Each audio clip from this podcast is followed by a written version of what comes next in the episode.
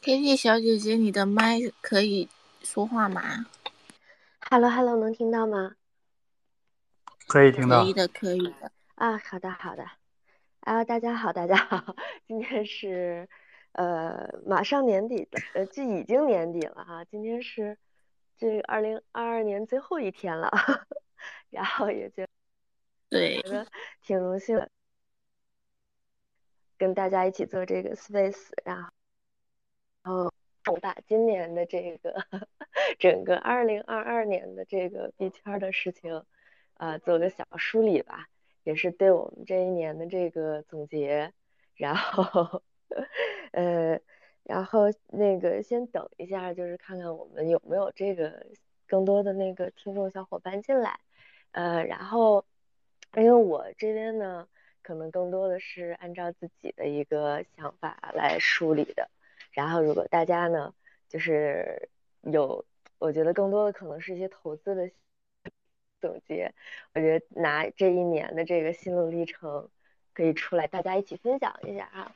不管是这个投资成功的经验，还是失败的经验，因为我觉得二零二二这一年还是很精彩的，有好多大事发生。所以，呃，我们一起来就是。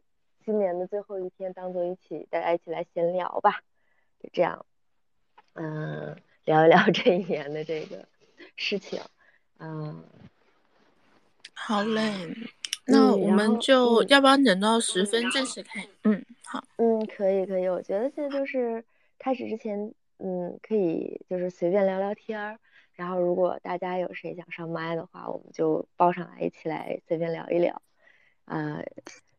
这个时候应该满仓狗狗币 啊！你你说什么？我说这个时候了，都应该满仓狗狗币了。为什么这么讲？因为都已经跌了六百天了，都已经被蹂躏了一年了。被蹂躏了一年了，明年可能是会被继续蹂躏的一年。嗯，我个人感觉哈，就是。呃，今年年底就是包括现在的这个时间段，呃，真的是属于这个深熊，然后就是像各个群里面投资小伙伴，其实很少有人在说话了，就是感觉，嗯，市场的热点也是相对来说真的是非常少了，可能这个深熊的状态，我觉得还得持续一段，然后再加上今年年底的这个疫情。感觉大家好像都没有特别多的这个心情再去关注这个市场的这个情况了。行，我觉得那我们看看啊，我觉得二零二二年还是相对来说特别精彩的一年的，好呃币圈就是好多这个暴雷的事件呃。年初的时候我们还是有挺多的这个怎么说呢？我觉得是盈利的机会吧。然后整个一年就是犹如这个放烟花一样，啪就爆一下，啪就爆一下，然后一直到年底。小姐，我能问，我能打断一下，为什么你在说的时候你一直在笑呢？是不是你赚了很多钱？你这一笑，让我感觉到看到自己的账户更难受了。没有，我这绝对是无奈的笑，因为就是我我今年一年的这个。呃，怎么说？我晚一点吧，跟大家再分享一下这个心路历程。觉得那个这一年已经大家过得比较辛苦了，就是有就是反正我自己自身经历而言，我觉得投资并不容易。嗯，因为整个这个从今年，呃，我觉得年初的时候可能就是 NFT 也好啊，像 GameFi 也好，还是有一波机会的。但是，嗯，怎么说呢？随着这个市场就暴雷的情况而言，其实整个今年的这个投资情况和去年的这个大牛相比是没有办法比较的。但是那怎么办呢？只能微笑面对了，没有一个，就只能说期待说看看下一个牛市能不能有更好的机会了。呃，九九幺幺，小朋友 是吧？九幺幺家人，你可以跟我们分享一下那个玩意儿，可以跟我们分享一下今年的这个投资心得。来自狗庄的邪魅一笑，然后我我可能说，就是我们今年盘点过这些事情之后呢，可能也想听听大家说，今年这个投资上大家机遇最大的这个，就是赚最多钱，都是来自于哪些项目、哪些事件？我们也可以一起呃分享一下。把那个坦克拽上来，让坦克给你分享一下他对这个 APE 展开的一百零八次抄底。问问他现在还好吗？顺便他给你科普一下什么叫文化，文化的魅力。那个 tank 啊，是这个。好嘞，我邀请了。我我就是听了坦克这狗装的他妈的这这忽悠，我买了 Azuki，然后呢，我我我亏了亏亏，我用一百万买了一件夹克，那他妈的夹克从六月份开始邮寄到现在都没邮寄，我从一一星期去一次门口的快递，从到现在一天。我去三次，我我已经阳了四五次了。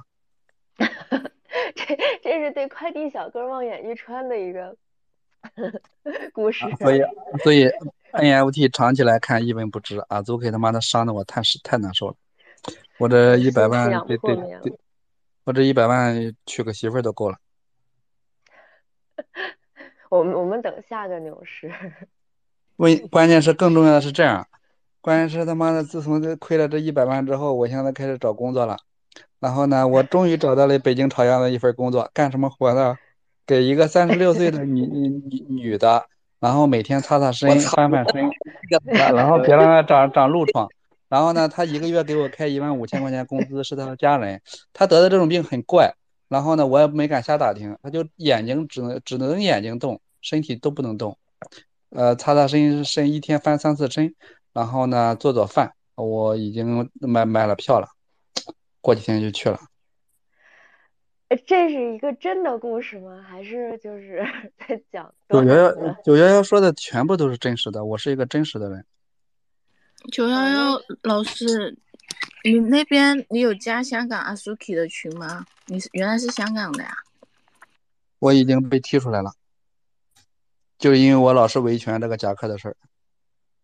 好嘞，好嘞，好嘞，不可说了。但是这个这个怎么说呢？就是 我觉得币圈新人也不能说新人吧，就是呃刚进来，呃就特别是可能说之前有一些股票投资或者说价值习惯性价值投资的人，可能出入到币圈之后呢，嗯，投资思路上可能更多的还是偏向于价值投资的一个行为啊。就是可能说，我我分析 那那句话怎么来说着？我我要看什么分析来分析去，最后还不如别人那个瞎眼买。我我其实我自己那个经历而言，就是刚进来的时候，可能还是对一些产品有一些信仰的。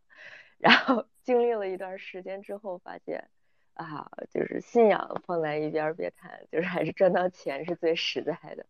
这个产品也好，市场也好，真的是瞬息万变，就是你。今天可能跟明天就是完全不一样的一个情况，这是我今年，特别是今年这些经历了一些暴暴雷事件之后最大的一个感悟。啊，我觉得啊，现在小伙伴也蛮多了，我我觉得我们就就是当闲聊天的形式，就是一件事一件事的把这个今年的一些呃一些地圈大事儿，咱们一起就就当聊天聊一聊啊，梳理梳理。然后跟我们的这个二零二二 做一个挥手告别，呃，然后就是如果说我这边就是就相当于抛砖引玉吧，然后那个，嗯，如果说今日币圈今年刚开始的话，我自己的感觉，呃，二零二零二二零二二刚开始算是一个怎么说呢，give GameFi 就是绽放的一个呃作为起点的一年啊。呃，如果一定要说的话，可能说，呃，从去年开始就是比较崭露头角的那个 Stepen 为首的这一些一系列的 x t r a 模式的这些模型的呃产品，属于我觉得是一个呃怎么说呢，就是崭露头角的一年。呃，我有很多朋友也是在这个就是 x t r a 模型的这个产品里赚了很多钱，当然是以这个 Stepen 为首。啊，怎么说？我不知道大家有谁是那个有做这个比较就是相当于 X Twin 方面的投资的哈，不知道有有大家有有多少小伙伴有买跑鞋？嗯，包括就是后来好像有一个就是 read on 呃对 Return 这种什么读英语啊，就是都是很类似模型的这一种呃产品，就属于一个比较新型的模式，然后出现在市场上，呃，也有一波财富效应。当然后来啊，也难免 陷入于这种呃产品的这个呃螺旋下行的这样的一个形式。呃，这样我看看说，如果大家有谁那个。就是投资过类似的产品，我觉得可以报上来，大家一起聊一聊。我觉得这是属于二零二二年一个呃初始开始，对对于整个币圈投资而言呢，相对来讲还是一个比较呃，就是有有一波小牛吧，欣欣向荣的这么一个状态。嗯，就当时呢，我呃还有我朋友，我们是有这个就是。做一个小波的这个跑鞋的投资啊，就当时大家那个还挺炒的，还挺火的，就是研究了各种那个炒鞋的搭配，呃，跑鞋的这个搭配。然后我朋友就很有意思啊，就专门找了那个，这是真事儿，就是找了一个大学生，然后说我每个月给你五百块钱，去帮我跑吧。跑完了之后，那个就收益这样自己来留着啊，就是嗯，还 并没有真正的自己去做。训练，然后后来我们聊起来这件事儿，说实在是跑不动了啊。然后当时投资的也蛮多的，就是呃买了很多鞋子，但是后来就处于一个可能就是回本比较难的一个状态。嗯嗯，怎么说呢？我觉得 Stephen 这个模型而言，对整个币圈而言还是一个比较新颖的事情。呃，但是依然就是逃不出这个定律，就是怎么去。更好的一个就是长期的一个呃变成一个变现模式吧，不知道说我们下一个怎么说？下一个牛市而言，会不会有更好的这个经济模型来呃出现？其实我个人而言呢，就是我相信下一个牛市上，因为嗯，我觉得大家都都有一个共识，就是呃这一次这个长牛是基于以太坊的这个。上面生态的一个爆发嘛，特别是去年，我觉得 DeFi 还是有一个特别好的一个，呃，怎么说呢？呃，生态在爆发出来，就有很多的这个呃经济模型也好，生态模式也好，我觉得这是带动了整个一个就是二零二一年开始的这一个牛市。嗯，所以我觉得大家可以看一看，说我们现在虽然处于一个身形的状态。但是下一个牛市而言，可能会是一个什么类型的产品会出现一个爆点，可能带来一个新一轮这样的一个涨幅哈。啊，这是一个呃，我觉得作为一个呃二零二二年元年的开始的这么一个事儿。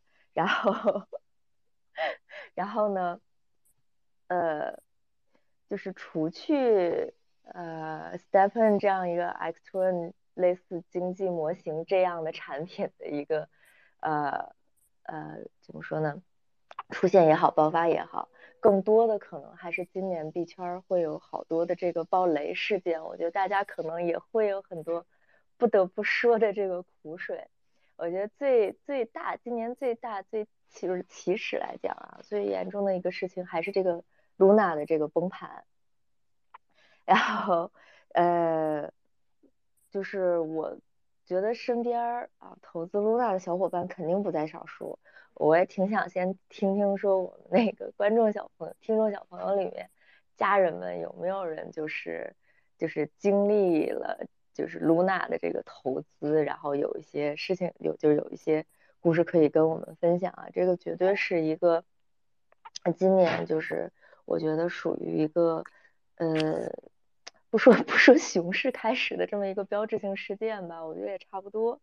嗯，哎，好，那如果有小伙伴想要上台的话，可以举手哦，然后大家一起分享一下，或者只有自己的投资心得。然后呢，记得可以加入这个马斯道的 Discord 微信或者推特群，然后就可以问我找链接。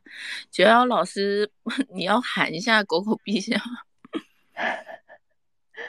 没有没有没有，这个呃开头了，小姐姐在这讲，我我都不敢喊狗狗币，我怕把她喊。那你那你要喊一下，就是嗯，露娜，你有经历吗？啊，我那个参与过，但是我没赚大钱，没赚大钱。我记得当时二十还是三十啊？呃，上次应该是从五六十左右开始，开始大概是暴雷的吧？大概时间，因为我我忘了，大概是那个时间点。我记得是在三十还是二十？我做过空，但是我做过空的时候，我赚了一点我就跑了。后来我都我都没想到，我当时还说它能跌到零点零一，但是我没好想到他妈后来。呃，好几个零。对，当时我觉得那个不管是做做多还是做空，大家心态都多少就是大部分人啊，我可能说还是有很厉害的这个投资人，他可能能看清这个市场。我觉得大部分人真的是抱着一个赌的状态，就是呃，嗯，我身边有一个朋友，就是他当时呢，嗯，对 Luna 是特别有信仰的。所以就属于那种呃，全部身家梭哈。所以爱的越深，伤的越痛，是吧？对，就特别惨。说他整个就是大概是投了七百万的美金到这个 Luna 里边，当时是特别有心呀。没事儿，他即使躲过了 Luna，他也躲躲过不了 FTX。真是真是 各种扎心的这个事实。对，因为因为他那是投资亏的，FTX 直接他妈的给他关门打狗了，消失了，瓮中捉鳖。同样是痛，我感觉那种痛，自己投资亏完了没没问题，就害怕他把钱在账户里他妈关门了，拿拿不出来了。就是，哎，刚才那个小石头，呃，上麦了，呃，可以直接直接那个开麦讲话就可以啊。哦，你刚才问那个微信的那个链接，我放上去了，小石头。哎，然后苦行僧也谢谢谢谢小石头了，小石头上来给你科普派币啊。哎，这是什么故事？露露娜孙哥的派币吧，孙哥的派币吧。露露娜那个我也经历了，我经历的是他头一天暴跌，我知道的晚，当时。国内你像抖音和快手都爆出来了，完了我那个微信好友他是买了八万五的，完了我是买了五千块钱的，完了第二天又归零了，又归零，完了我就没再买，因为我那会儿刚接触倒闭，完了小姐姐二维码过期了，那个微信好友他又买了一万五的第二天，买了一万五的最高的时候是涨到了二百四十多万。最后他应该不到两百万抛的，相当于是赚了一百八九十万吧，啊，哇，那还是很厉害的，就特别有胆量的。哦，微信码那边我找一个新的过来哦。我我说那个人小石头应该认识，就是挖派币那个。那个千万猴，我听说过，你听说过是吧？嗯，我经常在推特上听你们讲话，好像有印象。我他，我问，我能问一个问题吗？为什么火币的派币，呃，搜派出不来啊？就是 他那个交易对里，不管是现货里还是还是哪里，都都都没有这个派 USDT 啊。然后关关键是他自己右边的东西，我我换了好几个梯子都都出不来这个这个币种，因为我主要是看看孙哥到底是怎么耍猴的。他妈的三百美金一一千亿的市值，三十万亿，这他妈的三十万亿得得多少多少个比特币的市值？哎，小姐姐，那可以看到那个链接那个是什么群啊？什么？那个是，那个是我们这一边的，这我们 Master 这边学习群来的。那如果大家想加入的话，就可以加入。然后呢？是，他要验证手机号，我怎么也收不到。哎，哦哦，那哎，主持人，这个需要多少狗狗币可以进？有要求吗？你你肯定可以进。啊，狗狗币的话要我私信你，你加我一下，我拉我一下。哎，好，我我我问一下群里面的，就哪一个新的这个连接码先啊？好，哎，K K T 小姐姐，拉回上来，刚刚应该梯子断掉掉下去了。不是也拉我一下？也拉你哦，哎，好，我等一下二维码重新发一个拼一下。是微信群还是什么群啊？微信群来的，微信群来的。我好的。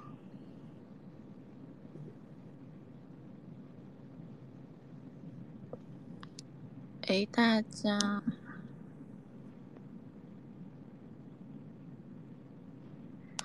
哎呀，不好意思，刚才掉线了。这个就是年底的那个梯子一直都挺不稳的，嗯，感觉有一有一股不可说的这个力量。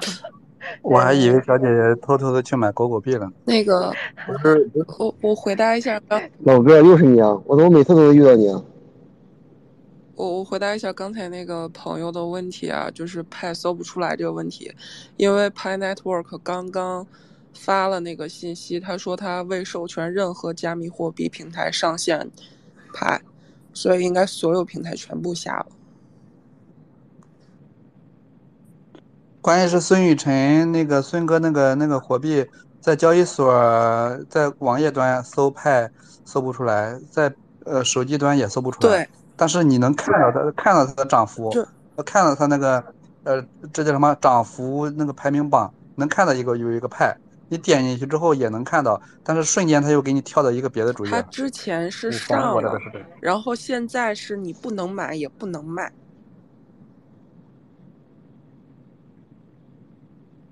孙哥，关键是他这是耍猴啊！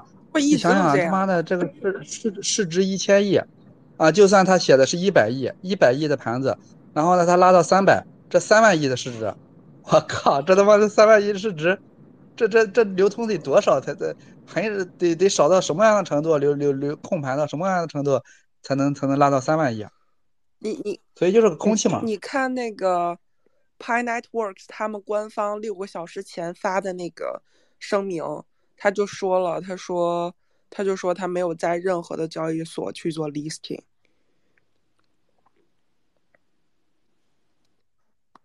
我看这能不能拼上来。它这个也不一定是空气，因为他后头发展的好与坏，还是看它的落地，还是看它的应用。他现在是为主是想做一些应用的东西。这个项目我玩了两年半多了，我现在心态比较平和。啊，成就成，不成我也没办法。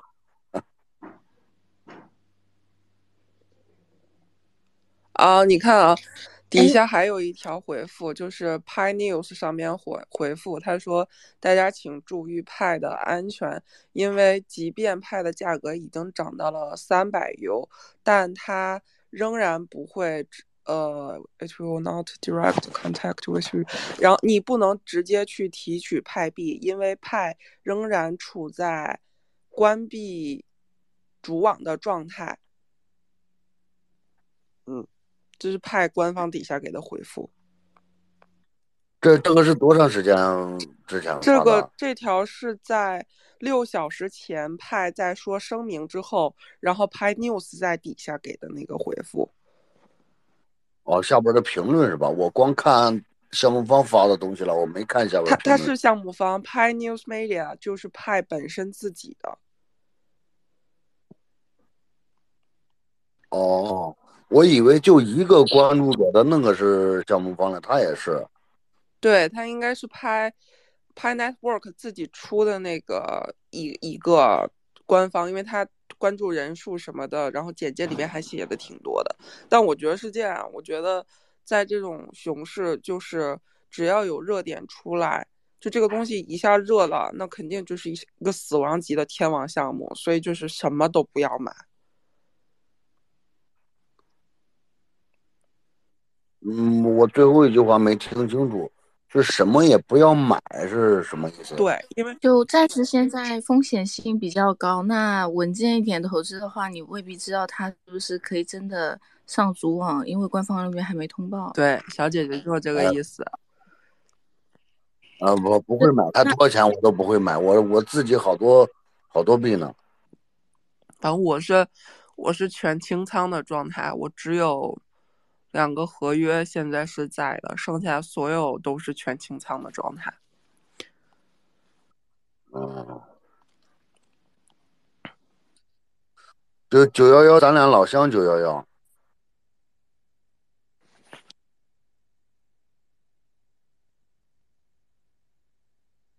哎，好抱歉，就把你们 mute 了一下，然后现在可以让我先讲一下，就是新的二维码我已经骗上去了，然后大家可以继续，我就讲这个先。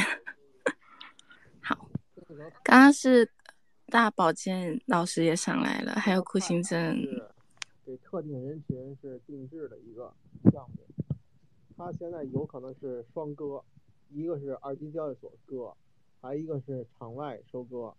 然后现在因为这个币价比较高，可能没有什么人敢追了。但是这个二级交易所它相当于是给那个呃币价定了一个价，定了一个价呢，会激励那个场外的那些币会升值。我估计孙哥他们那伙人可能，比如杜军、孙哥他们可能提前收了一些场外的一些便宜的筹码，然后用交易所那个价儿，然后去给那个。给那个场外的那个价给提那个势能，然后他那个也能卖上价去啊。他可能二级市场就现在这个价格，他也不好割人了，因为大多数人是不会买的。他就是关键是你知道吗？大保健老老老啥？他这个呃，他这个呃，就是孙哥这个这个这个这拍币啊，他妈的，我我我进不去。你你想买的话，你现在买不了。我就是那个交易对你都搜不出来。那个你说 上线的时候是吧？不就现在网页端、PC 端搜它这个派都出不来。货币上，但是能看到。嗯，对。我我这样能有啊？你是正常在哪个交易对？在哪个交易对里搜啊？USDT 啊？不是啊，它不是有个网页端有个行情现货吗？现货之后你搜派，我是 APP 上正常啊。我 APP 搜不出来。怪死了，是不是限制我？他这个现在这价格呀，这个 正常一点的脑子人是肯定不会再他妈买了，觉得风险太大了。他也就是说，可能是用那个是当个定价的工具，然后那个场外他出货啊，场外 不是比那个便宜吗？啊，他使这个定个价。他这招玩的挺高明的，他这样的话相当于给盘圈给割了，就是那个交易所把盘圈给割了啊，呃，墙上的，就是这些这些项目方训练了三年的韭菜，这项目一九年就有，然后给这些洗脑，洗脑，你看他号称有几千万用户，几千万可能有点瞎说，那几几百万可能有。这个几百万用户里边过滤出来几几万个那个被深度洗脑的人肯定有，就是那些人预期贼高，他们都预期那个派到几万优一个，就是他们已经被深度洗脑了，你理解吧？然后这些人呢，看到火币上线上线的时候，然后这些人就 FOMO 了啊，他们本身那个之前场外收了一些，可能也没收太多。但是，一看交易所有以前这个盘圈不很崇拜火币吗？以上能火币为荣耀吗？然后可能是有一些韭菜被转化了，等于是把一些那个最品质最高的韭菜孙哥给割了。你看那二三百 U 谁在买？我估计可能就是转化那些韭菜在买，就是这些是属于高附加值韭菜，项目方都不舍得割呢，那，想再培养一下。也那个韭菜再粗壮一下再割，现在被那个孙哥提前截胡了啊！好多盘子都是这样，好多盘子都是被交易所给截胡了啊！最后那些那个那做盘子那个老大，他其实有时候他呃没有割的太多，那都是让别人给截胡了啊！嗯。这个就是盘子漏洞啊，没办法。感感觉大保健老师对这个玩盘子还是特别有心得。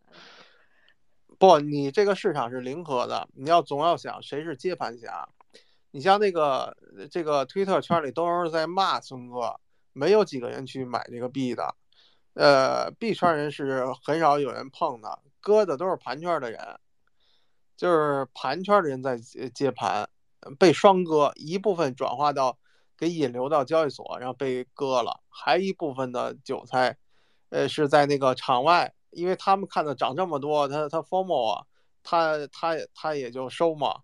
然后那个杜军跟孙哥是提前埋伏的嘛，提前可能妈提前几个月就就场外收了一堆，然后用那个定这个价给那帮人衬托着，然后他这个可能翻个几十倍他就卖了，啊，套路，都是套路。那个咱聊的可能有点歪了，然后但是我觉得没关系，因为现在本来市场热点就少嘛，然后刚好这个是这个这一两这两天那个拍的这个。还是挺受大家关注的，还是挺有热点的。但是像大小店老师说的，真正币圈的人其实是不会去碰这个东西的。我觉得就是不知道什么时候会再爆雷。然后刚好就说到这个孙哥的这个事儿，我觉得也是今年特别有标志性的一件事儿。呃，几件事之一就是，呃，本来想就是留到后后期说，因为刚才我们在聊那个，就是说到今年的这个币圈的大事件啊，刚才是聊到这个。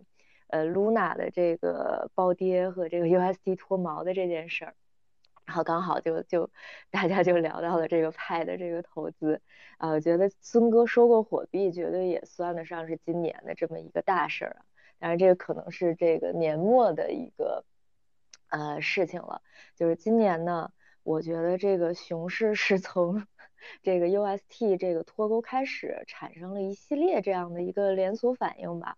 就从 UST 这样，就是进入到死亡螺旋之后呢，就是包括这也是币圈相当于特别出圈的一件事。就像那个大家刚才哪位家人提到啊，九幺幺老师提到说，就是是属于可能能上微博热搜的这样的一件事，是让那个不在没有在炒币的人，就普通的那个大众都都关注到的一件事。包括身边我自己有个小伙伴就是赔了啊很多钱啊，在这个事情上，就由这个。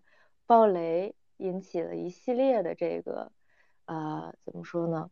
就币圈好多这个大的项目，就背后的这个投资机构呢，产生了呃这个资金的一个断裂，呃，就是就是 Luna 暴雷之后的下一件事呢，就是这个三件的这样的一个破产，包括这个人就是 开启了逃亡也好啊，然后这个呃一段时间的这个消失也好，就是。觉得下一件事引引出来的这个三件的暴雷，以及它后边的一些这个其他的这个，呃，像有这个三件做背书的那个 Celsius 啊，还有那个 Voyage，就是 Voyage 他们这些就是算是平台吧，这样一个，呃，怎么说呢？呃，也算是暴雷吧，这样也好，就是一系列的这个连锁反应啊，造成了这个整个的这一个。崩盘的开始，然后呃就是呃关于派的那个投资，我先说一句，如果小伙伴感兴趣，可以给我们那个群里边留言，我们可以再专门开一场那个 space，大家来聊一下。但是我个人感觉，就是这个这个是这个这个币的这个事件，可能不是一个 怎么说，我我个人感觉可能还是一个比较昙花一现的一个呃投资热点。如果大家感兴趣，可以就是加入到我们那个 DC 或者我们的这个学习群里边，然后呃，我们可以给我们留言，或者大家一起讨论讨论，然后到时候我们可以再专门开一个那个 Space 的专场。然后今天今天呢，我们就继续那个币圈的这个 二零二二的那个事件的盘点。呃，刚才我们想说是大家想就想让那个家人们聊一下，说今年的这个。呃，有谁经历就是亲身经历到这个暴雷的事件当中，然后可能有一些投资的这个经验，呃，可以和大家分享的，以及这个不管是成功的经验也好，不 没有成功的经验，呃也好啊，都可以随时那个举手上麦，然后大家一起随便聊一聊。呃，然后呃，刚才我们是聊到那个三 AC 的这个呃破产。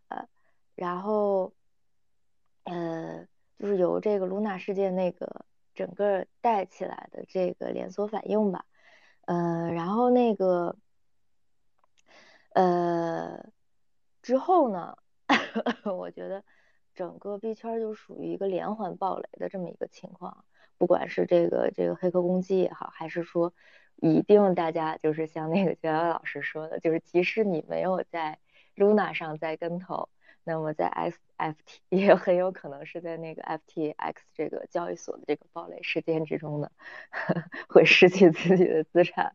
然后，因为我个人而言，我其实后来是，呃，就是我我自己也是在那个 FTX 有交易账户，但是今年就是用 FTX 用的比较少，就相对来说算躲过了躲过了一劫吧。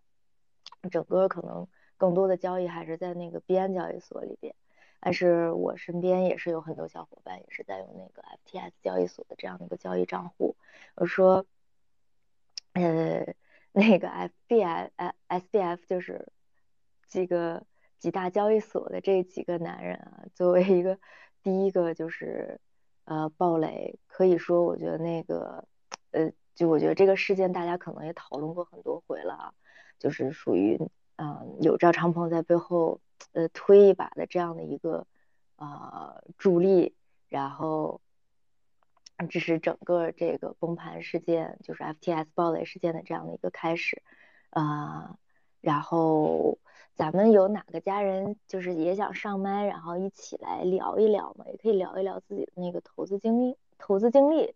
然后没事，小姐，他那个暴雷了之后，暴雷了之后，你让他买狗狗币，买狗狗币，满血满血回归。如果他不想买狗狗币的话，他想找个保姆的工作，我也发了条推文，我我就把我就把我那份保姆工作让给他。我那个不能不能那个 叫什么？不能抢占你的这个收入来源。但是那个 你就是九幺幺那个老师，你也别着急，我们终究会谈到马斯克这位那个币圈的这个执剑人的哈。毕竟就是可能那个怎么说呢？作为一个呃币圈喊单非常有重量级的这样的一个 标志性人物而言，我们肯定是会谈到就是马斯克收购推特的这个事件的。然后刚才哪个小伙伴上麦了？刚才报上来的，他是又掉下去了吗？好像是的。对，好像好像又掉下去了，没关系，一会儿上来的话，我们随时都跟随时都跟其他小上麦来聊天啊。因为今年，呃，怎么说呢，币圈的大事儿真的特别多。然后像我们刚才聊到 FTX 暴雷的这件事儿，我觉得也是属于这个，就是特别出圈的一件事，就是让。呃，不炒币也好啊，或者说其他的这个呃普通呃大众啊，能关注到币圈的这么一个大的事件，呃，我觉得整个过程而言，大家其实都很熟悉啦，就是 特别是我们就是经常做炒币或者投资的呃家人们，就是对整个事件其实并不陌生。都说白了，就是那个 SBF 拿着大家的钱去做这个高风险投。投资结果砸砸了以后，这洞就就堵不上了，然后就致使了这个整个交易所产生了这么一个暴雷，然后呢，也波及了，也是波及了很多的这个投资人，嗯，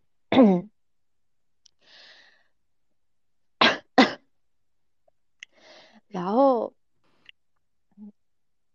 那个这个其实就是 FTX 那边的话。哎，没没，你我就想加一下，就可能 FTX 上面的事件的话，机构方面呢，其实蛮多，它领头的机构所拿到的资金都还是存在 FTX 里面的。然后，如果是香港的话，其实台湾你可以看到很多台湾玩加密货币的小伙伴都说灾情严重什么。香港其实比较少人，少普通用户用这个加密货币，但是它。同样跟台湾都有三个 percent，然后在香港部分的机构也有比较受到影响。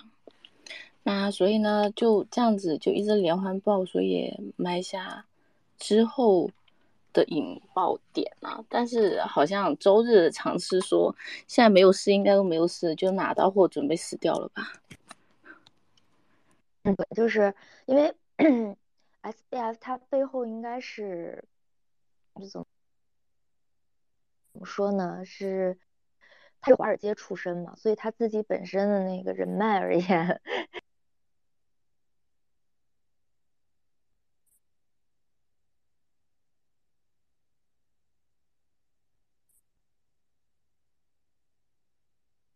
有很多是就是背靠华尔街的那些就是老牌的这个投资的一些呃机构，所以那当他爆雷了之后，后亲手他其实是呃华尔街呃那个比较大牌的这些呃。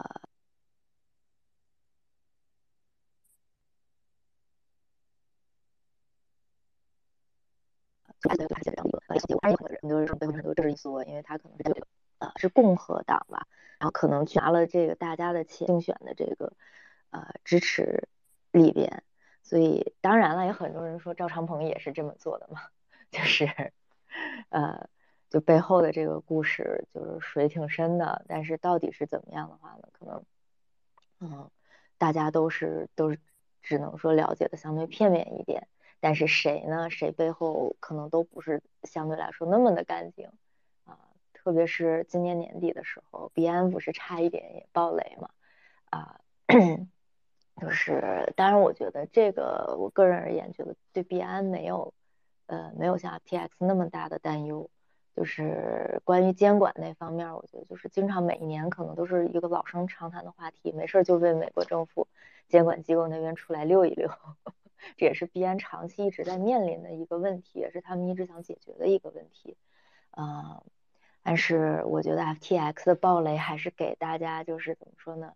呃，敲个警钟，就是交易所，我们的钱放在一个看上去发展很好的交易所里面，可能也没有我们想的那么安全。那我们真正想保留的，不管是自己手里的比特币也好，或者说怎么样也好，放在冷钱包，可能还是最终最安全的一个归宿。特别是今年的这个攻击事件，也是相对的，还是相对而言还是挺多的。嗯，不管是这个啊跨链桥被攻击呀，或者说就是黑客各种攻击也好，相对来说，就是我觉得就是币圈的这个投资的安全性。啊，特别是对于那个投资新手而言，就是可能是不是不不摔两跤或者吃点亏，是可能没有办法去 完全意识到，就是它能多么危险的一件事儿。呃，然后呃，说到 FTX 爆雷，可能然后紧接着就是孙哥，呃，孙孙就是可以，就是怎么说呢？我个人感觉可以聊一聊宋哥哈，因为。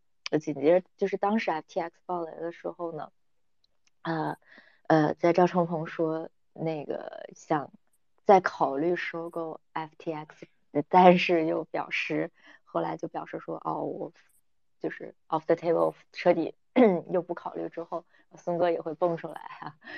就是每一次我觉得孙哥都是站在这个热点时事的这个风口浪尖上冲浪的第一人。是特别会利用这些热点给自己做宣传造势的这么一个人，所以好多人也会说，就是孙玉晨其实是一个呃营销大师，就永远是能让大家或者借助一些时事呢来给自己做宣传的这么一个情况。不过后来也会在这个呃收购 FTX 上呢，就是怎么说呢，做做点做点新闻出来。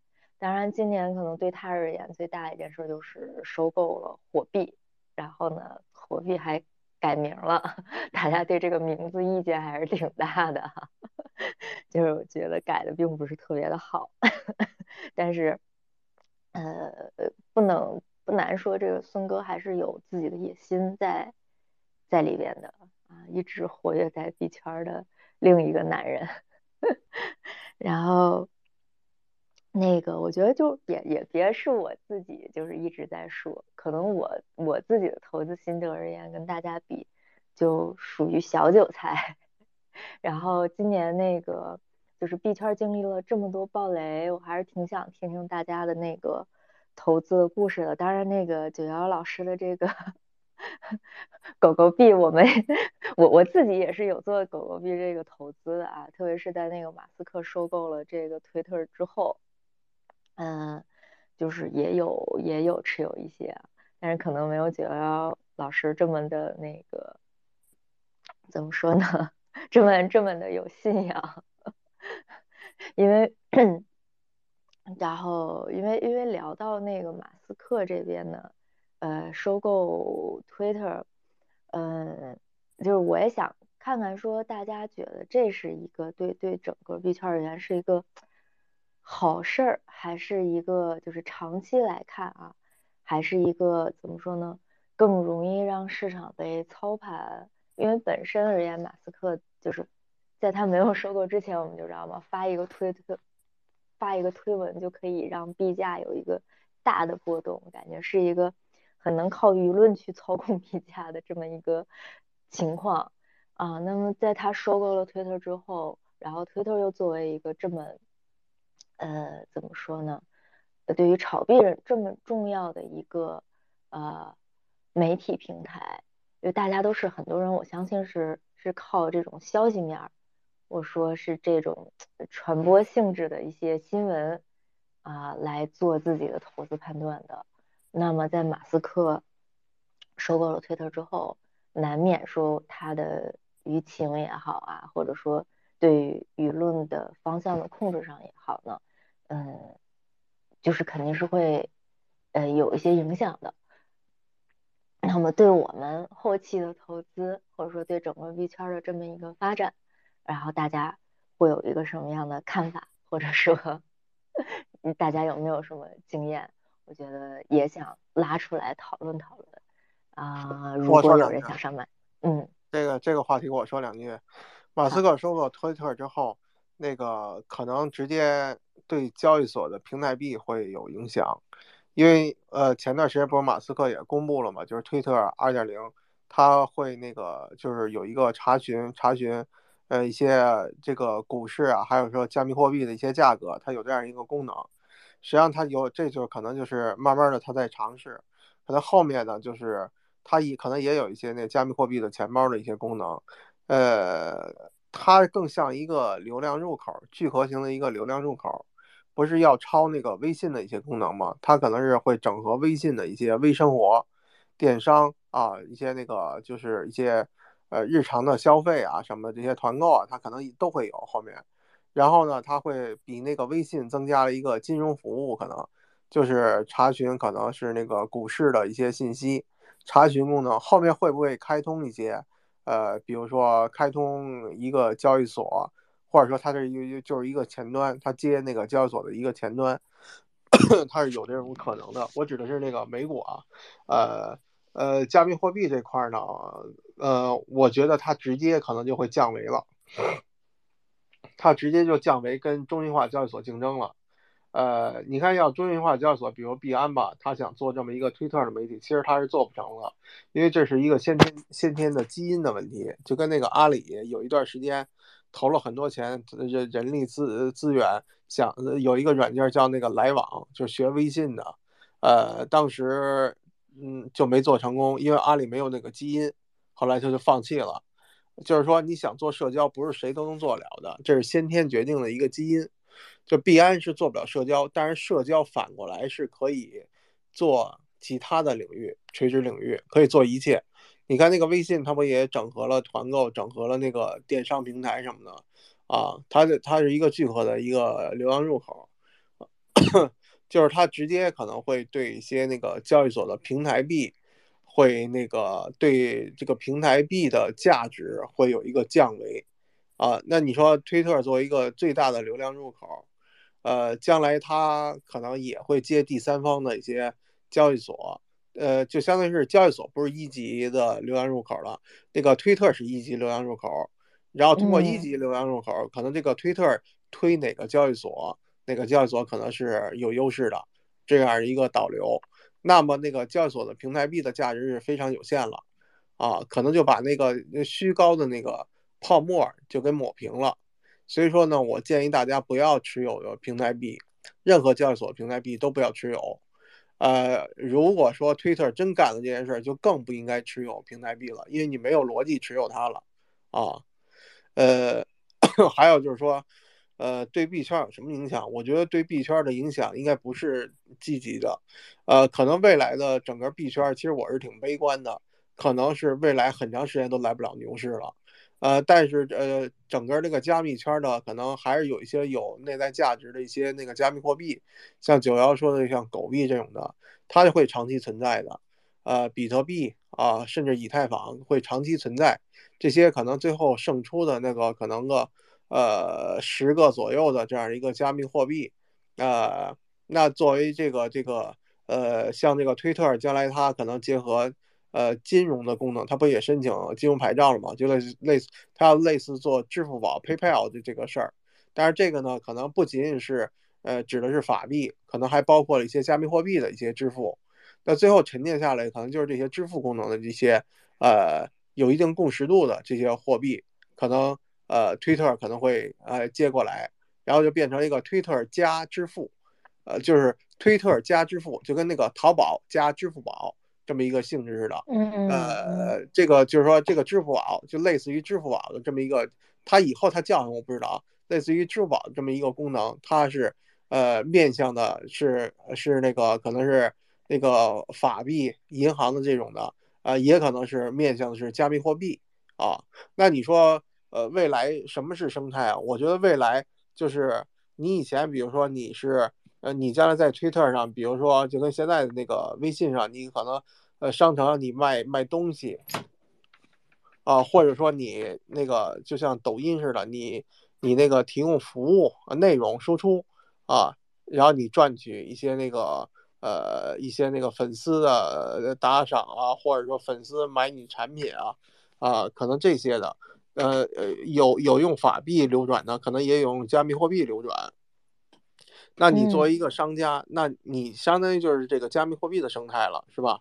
就是以后可能对于生态的定义会重新定义，就是不是再是那种虚非常虚的东西，就是那种的纯纯金融的做杠杆。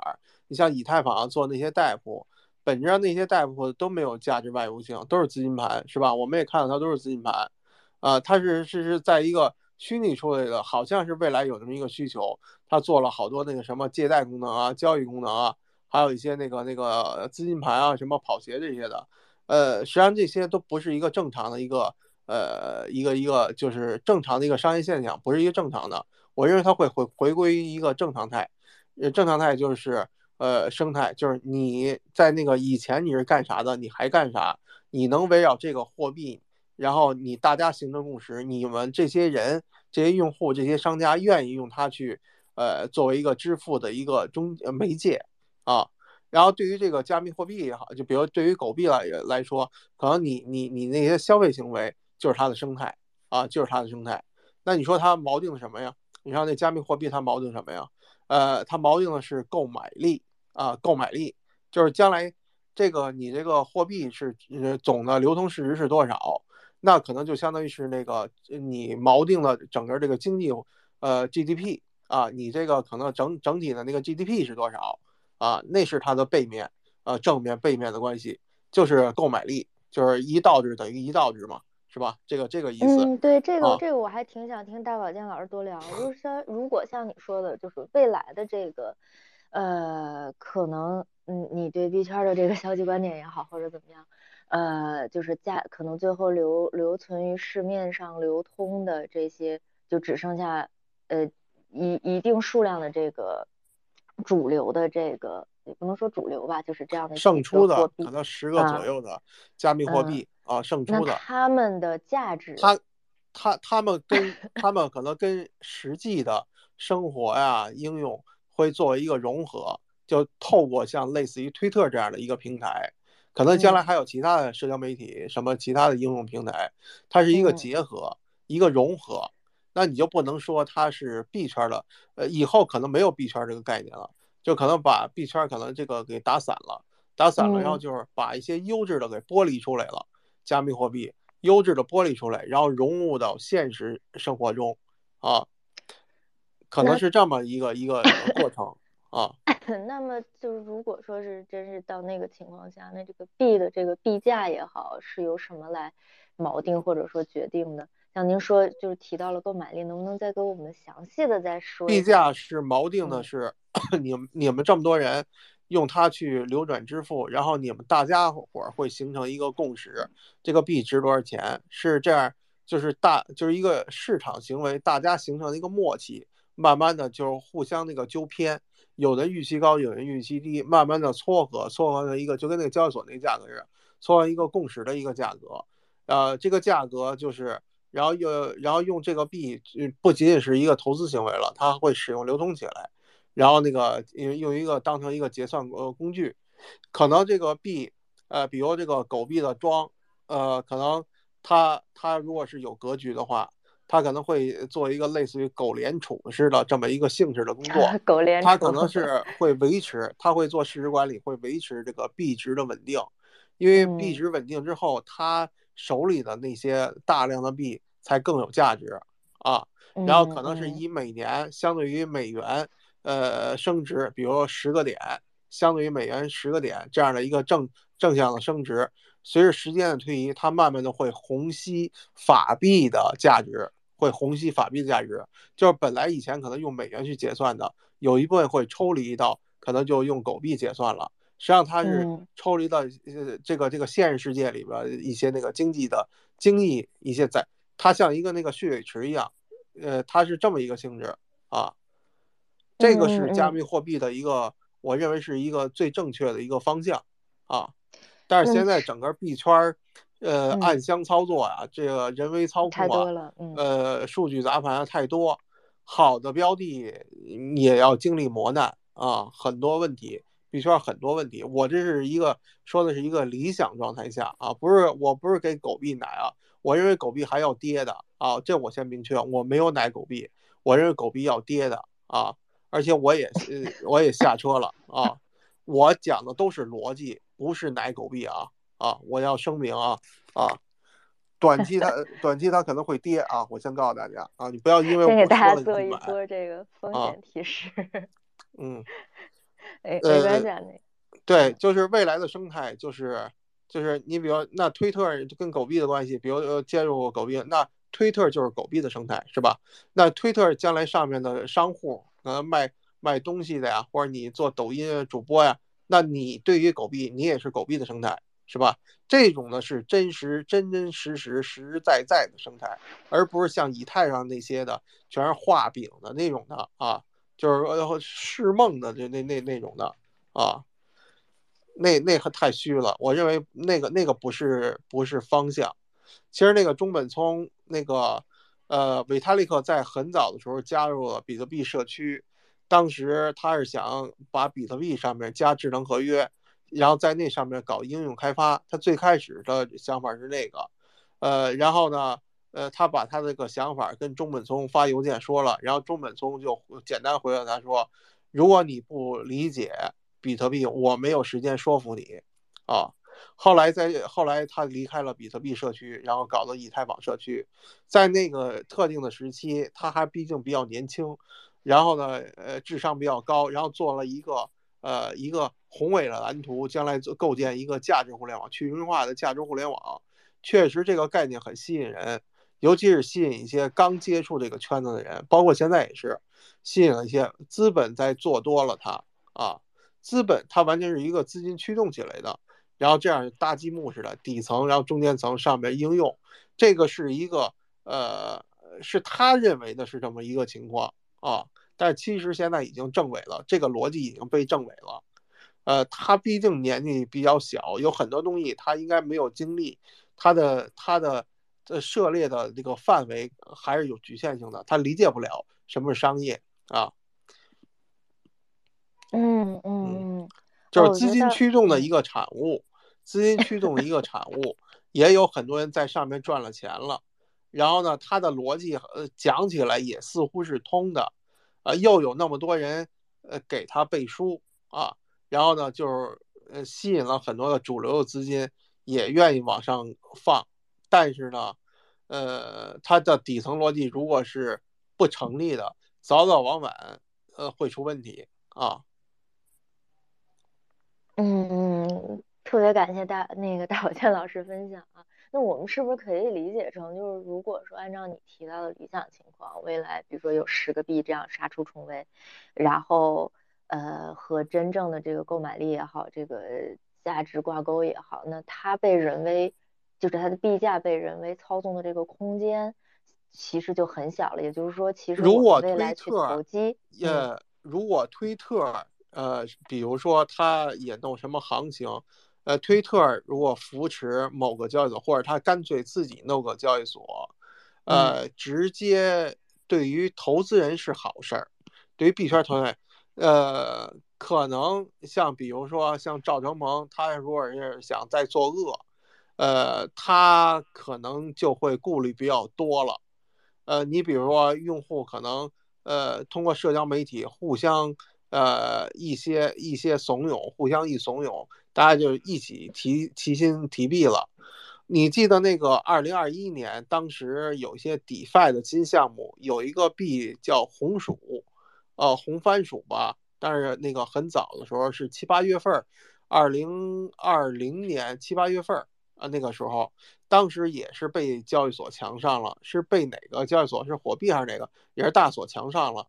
强上了之后，然后币价就跌，跌呢，然后他们社区的人就，呃，有一些聪明的人就核对那个数据，后来发现那个数据是对不上的，交易所超卖了，呃，他们那个社区的人，呃，早期呢玩 DeFi 那些人认知比较高，他们互相连通一起，然后呃，一号召大家一起提币，非常齐心，在号召提币的过程中，然后那个币价就涨起来了，那交易所它没有那么多币，它只能去市场买过来。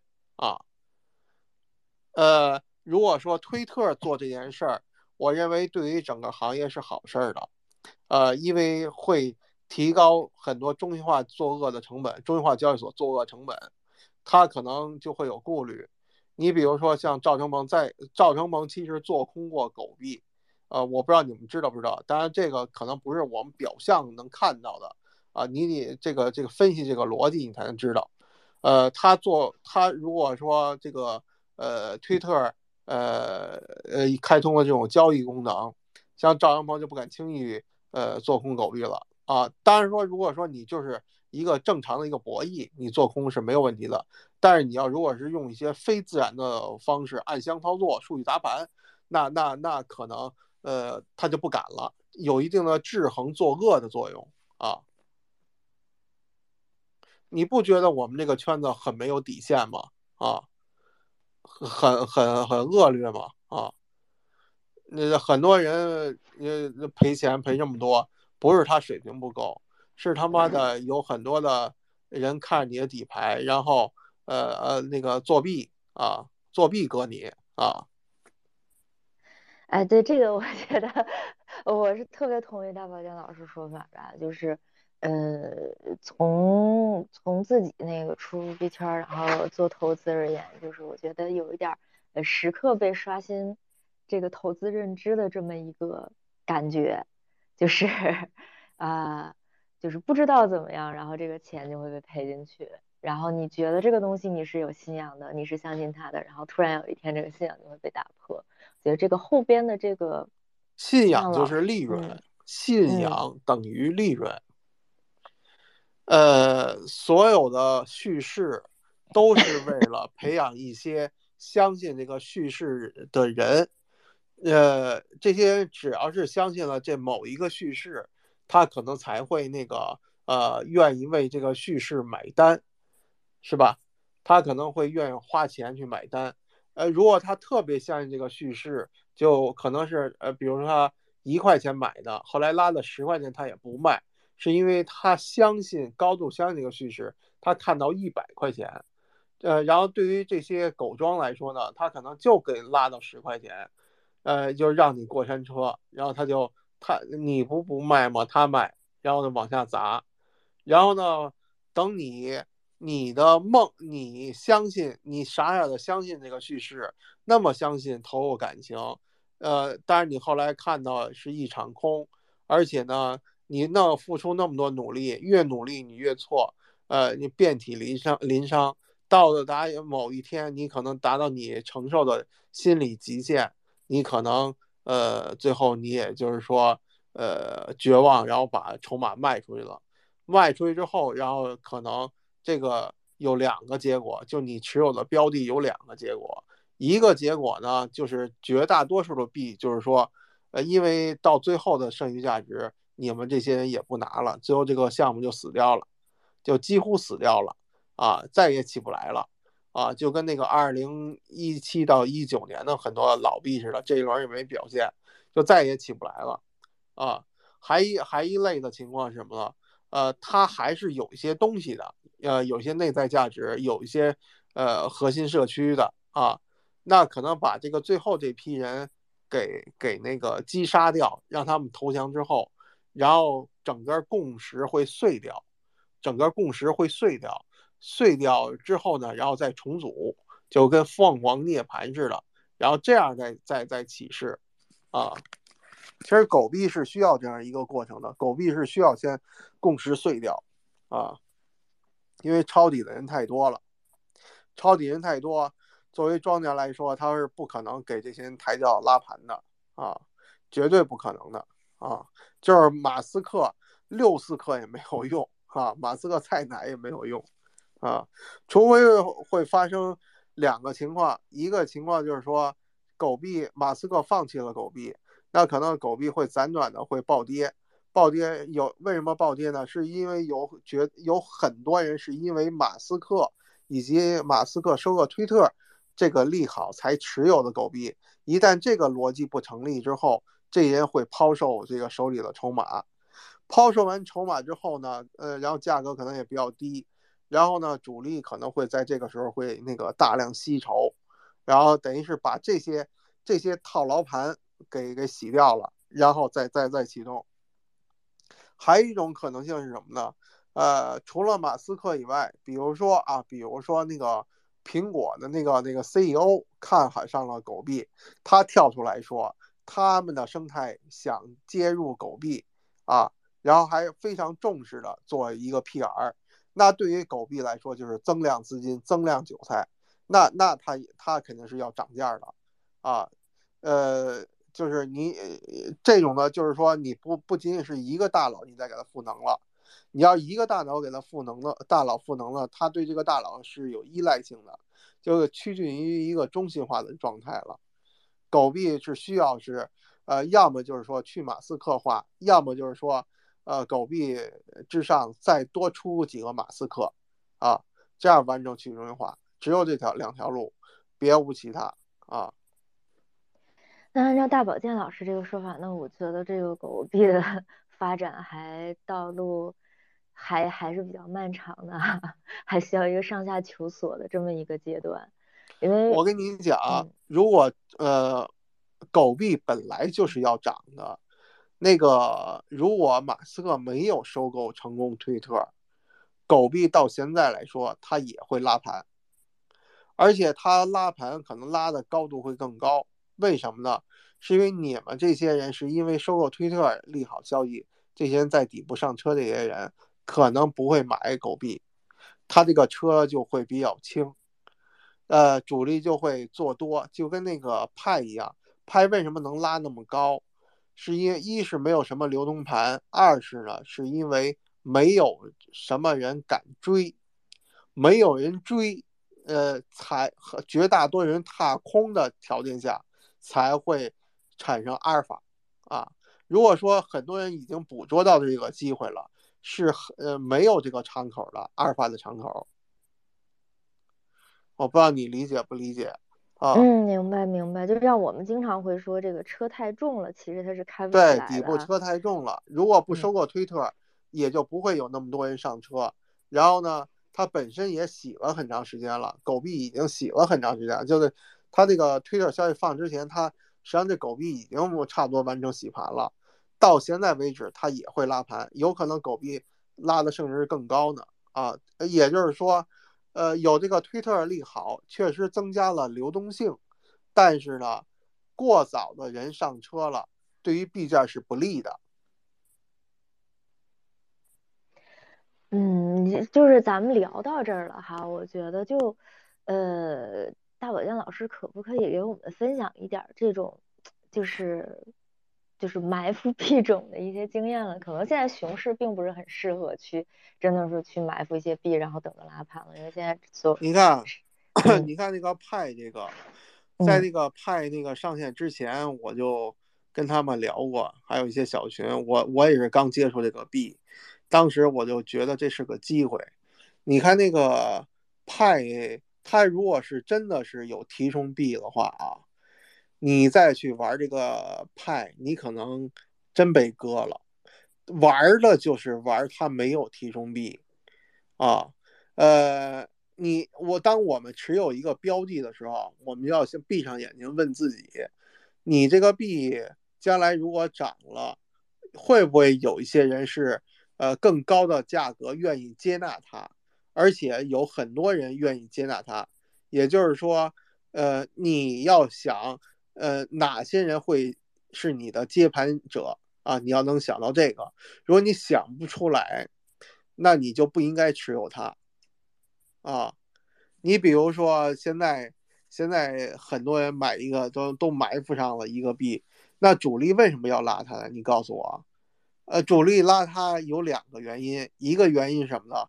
好多人那个看空它，然后有很多人开空它，那主力为了报那些空单，可能会拉拉拉盘，啊，他算这笔账，他可能呃报空单，他赚到比那个接那个现货的成本他要合算，他可能会拉。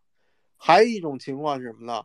就是他比你提前呃了解信息，知道啊呃有哦后面是有源源不断的韭菜，有大资金愿意买单，就跟那个这一轮放水似的，呃美国放水，呃当时很多的呃经历熊市过来一些人是没有意识到这一点的啊，但是很多聪明钱他是意识到了。后面会有一些人是愿意为这个更高的价格买单，这种条件下他会拉盘，或者是呢，可能是独立的币种，独立的币种，你持有这个币，这个币本身这个社区的质量怎么样？社区的质量不是说这些社区的人都是什么科学家、聪明人，不是这个意思，是指的是韭菜多，韭菜多。你为什么像现在这个时候？呃，盘圈的项目反而是好项目，就是这个原因。因为盘圈的韭菜，它可能相对来说，它呃认知低一些。呃，你跟他之间，你是币圈的老韭菜，可能你割他比他割你，呃要容易啊。你有点降维啊。投资的本质就是降维嘛，要比呃你去赚那些比你认知低的人的钱啊。你要如果说你碰见的都是比你水平高的，你比如你持有一个币，这个币呢，要么都是科学家，要么项目方，要么交易所的这个买投投的这个币，那如果你你也不是专业的交易员，你也不是那个程序员，那你只是一普通用户，你在玩这样的币，你凭什么你赚钱呀？你在参与这个这个币，呃，你有这个念想，实际上你已经呃亏了百分之五十的概率了。你比如说，那像一些那个技术流的币，技术流币它社区也不大啊。像在这个熊市状态下，它没有什么流动性。像这个状态下，呃，你去玩那个技术币，呃，其实就不是一个好的好的选择。而且呢，就算你是一个长期的埋伏，你想等下一轮所谓下轮牛市，你现在埋伏的未必是正确的，因为币圈每天诞生那么多币。那下一轮牛市，嗯，那那是不是还是这样的叙事、这样的概念、这样的逻辑？呃，是不是还会让你持有那个币会脱颖而出？这个，呃呃，能能能等来牛市，并给你你这个币带来机会的概率，我认为是极低的。包括像 Uni 这样的，都是如此。就是你你你可能是也熬过来这个时间了，但是最后牛市来之后。你并没有给你这个币带来一个资金资金流。你比如说柚子啊，你也看到那个柚子，对，刚才就想就想提这个啊，柚子这个。所以说呢，呃，我不建议大家去玩技术流的币啊。呃，在牛市流动性泛滥的时候，技术流的币呢是其实技术本身是不重要，但是。技术流的币可以用这个事儿讲故事，啊，制造 FOMO 啊，也会有些流动性会愿意买单。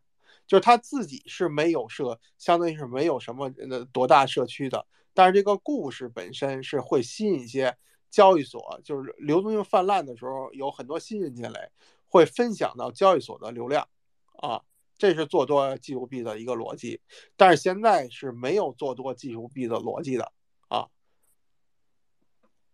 嗯，呃。理解那个戴伟亮老师这个意思，嗯，特别是其实刚才我就有想跟那个想跟您去讨论一下，说，呃，就是比如说我们知道上个牛市它的热点可能爆发在那个以太坊的或者是 DeFi 上，下一个牛市有没有可就是有迹可循？但是你可能已经把这个就是结论抛出来了，就是可能我们现在是看不到未来的这么一个呃确定的投资。呃，点或者说可能会有一个爆点的地方的，嗯，相对来讲，嗯，包括你有提到说这一段的这个熊市可能会相对的长，下一个牛市到来的这个周期，其实就是在你的观点上 并不乐观。那这个对于这个，那我投研了一些那个，嗯，就是一些那个有钱的这些人啊，有一些呃身份地位的这些人。他们有一些人也是在一八年进来的，呃呃，有有有一些人可能在这个圈子挣到钱了，有一些 有一些人赔钱了，他们既无一例外的都是对这个圈子，呃呃很那个失望，很失望啊，嗯嗯，很失望。这个不，他挣了钱的人他也很失望。他是觉得这个跟他想象的不一样，这里面充满着欺诈啊，这些诈骗啊，呃，不是一个，呃，不是一个，就是他理想中的一个一个新的一个领域啊，机会赛道啊，呃，不是尔虞我诈，这这这太那个，呃，没有底线了，呃。他呃，而且我们又看到像类似于 FTX 这个倒塌之后，很围绕在 FTX 上面一些机构应该都会赔都赔钱了，都赔钱了。然后，FTX 交易所它是毕竟是做交易所的，属于这个币圈的行业的头部，它掌握着币圈的真相，掌握着币圈有很多的肮脏的事儿。你比如爆炸头被调查，他有没有可能他会？呃，把行业的情况说出来，这调查过程中也会调查到，呃，等于是把 FTS 通过 FTS 这么一个交易所，把整个币圈给剖析了，就币圈的问题大白于这个这个这个世人面前了。上一轮的时候呢，币圈也有很多问题，但是那个时候呢，主要是一些呃局部的一些散户在参与。其实人还是比较少的，他这个问题没有曝曝光在大众眼前。但是这一轮很多机构都进币圈了，然后也有很多的机构撤出了。撤出它不是像呃散户的拍脑袋就撤出，然后过两三年忘记了又进来，不是的，它是很多的人是认为了这个不是一个正常的一个市场啊，不是一个正常的市场。它是可以作弊、暗箱操作、人为操控的一个市场，这些是这些大钱，我认为在很长时间不会再给币圈带来一些什么机会了。啊，你看这回那个新加坡，呃，收紧那个就是一些那个政策对币圈的开放的那个政策，其实也能说明问题。他们以前是比较拥抱这个区块链的，但是现在收紧了，应该也是。意识到了币圈的问题啊，就像中国似的，中国是更早的收紧。那中国为什么有那个呃五五五幺五幺二吧？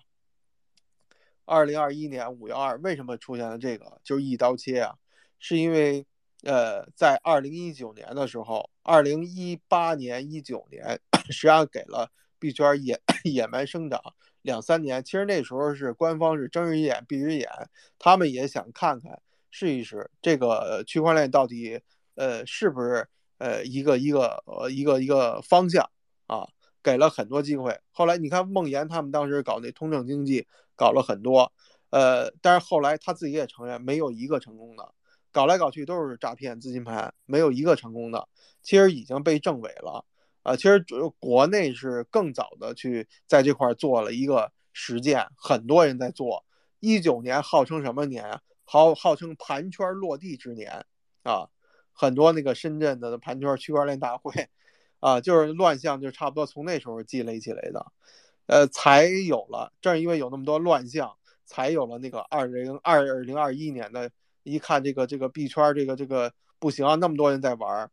那然后就一刀切，呃，给给给关了，呃，那个新加坡应该是看到这个问题了，应该是看到问题了。但是相对来说，一些呃更民主的国家是开放的，你比如欧洲地区，我觉得这个跟那个呃跟制度有关系，呃，有时候太民主未必是好事儿，呃，觉很多的这个用户啊。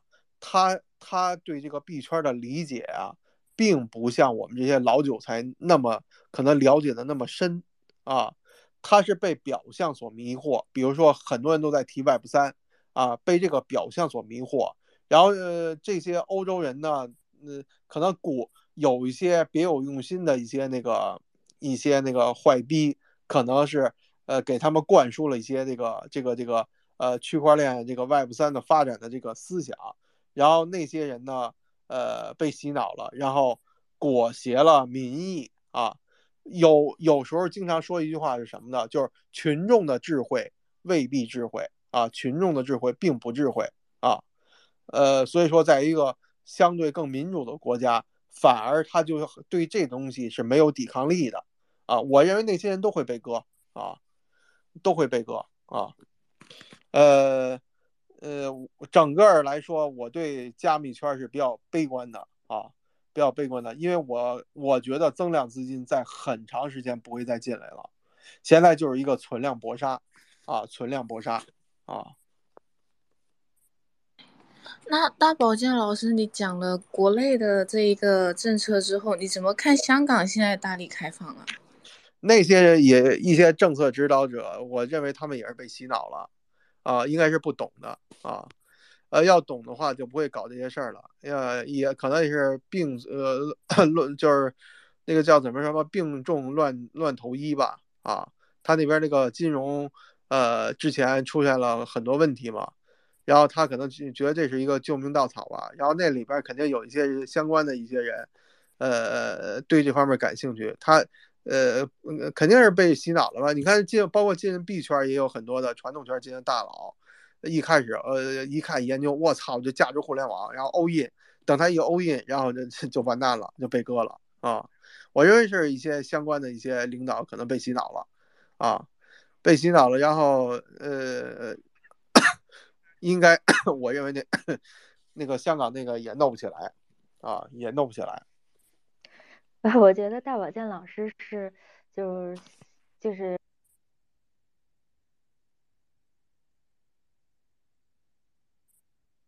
我说的观点只是我一家之言，不不作为投资建议啊。我说的可能都不对，你们监听啊，可能都不对啊，因为我的观点可能是都是悲观的啊，不是那个积极向上的，可能我说的都是错的啊。我也希望我说的是错的啊。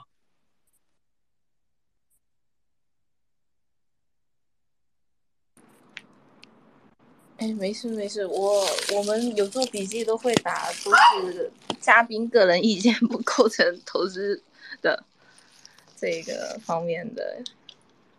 Kitty 小姐姐是回来了吗？好像还是没有声音哦。哎，九幺幺老师上来讲一下，一起。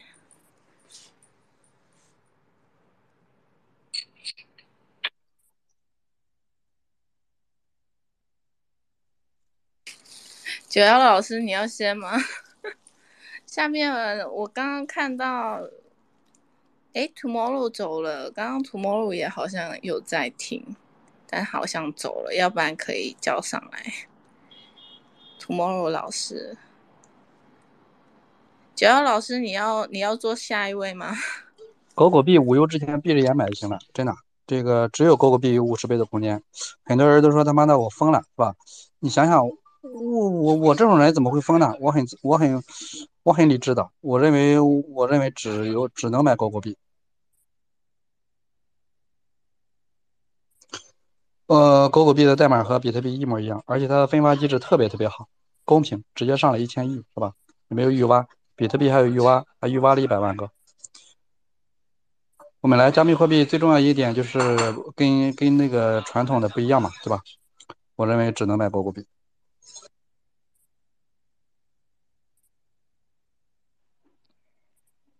九幺老师刚刚大保健老师那边也有讲一些，他觉得就可能后面的走向，狗狗币的走向怎么样？我之前周日你有常在，也有听到说，就是你觉得它在下一轮牛市整体反弹力度会比较淡，但是你觉得走势方面会是什么样的？也是像现在大保健现在明天就明天就进入进入二零二三年了。然后这个人性就是杠杆，人人性会导致杠杆全部都加上来，而且人性也会导致杠杆都都都都下去，是吧？我认为在二零二三年的时候，比特币肯定会到四万五，然后狗狗币的话到零点三、零点五左右吧。所以我认为一定一定一定，这个这个这个这个这个这个世界全是一轮一轮的周期啊，一轮的周周期。在二零二零一八年的时候，他妈的群里都不说话了，都认为他妈要要要要跌破一千。但是转过年来之后就就往上走，而且同期的美联储还是还是在一直在加息的过程中。到了二零一九年的七八月份的时候，大概那个时间点，呃，反而到了年底又跌了一半。但是同期美联储又是在减息啊，所以这个东西都是在提前反应的。我认为所有的东西都是都是源自一个人性和周期啊。狗狗币的话，为什么说我我我看中狗狗币？狗狗币并不是马斯克喊单才活到今天的。所以穿越滚牛熊的一些东西的话，刚刚大保健老哥也说了，我认为说的很对啊，就是在下一轮中哪一个是发动机，你现在的很很难讲出来，因为你不是上帝，你不能以以以以以这个现在往后看，呃，你你是上帝对吧？就是呃不往前看你是上帝，但是往后看的东西你不没没有人是上帝，所以说下一轮引擎的发动机是什么很难讲，但是狗狗币绝对不会死，这一点狗狗币死的概率比这个地球爆炸的概率还小。所以我认为一定要梭哈狗狗币，只有狗狗币才才有五十倍空间。现在整个亚马逊的市值才八千六百亿，八千六百亿，整个加密的市市值才不到七千七不到八千亿，七千多亿，所以太早期了。如果一个行业的市值都赶不上一个股票的话，这个行业还是太早期。我认为牛市如期而至啊！如果你让我说现在有哪几个确定性的机会，呃，满仓狗狗币啊。第二的话。莱特币明年减半的时候，一定会引爆引爆这个行情，包括现在的话都能看到一些端倪，是吧？一些盘子啦，包括派币啦，包括其他的一些东西都都会有一些端倪。然后战争也这样了，加息也这样，然后世界杯也结束了，一切都是在就是复复苏大地复苏的阶段啊！千万不要悲观，悲观的人没有未来。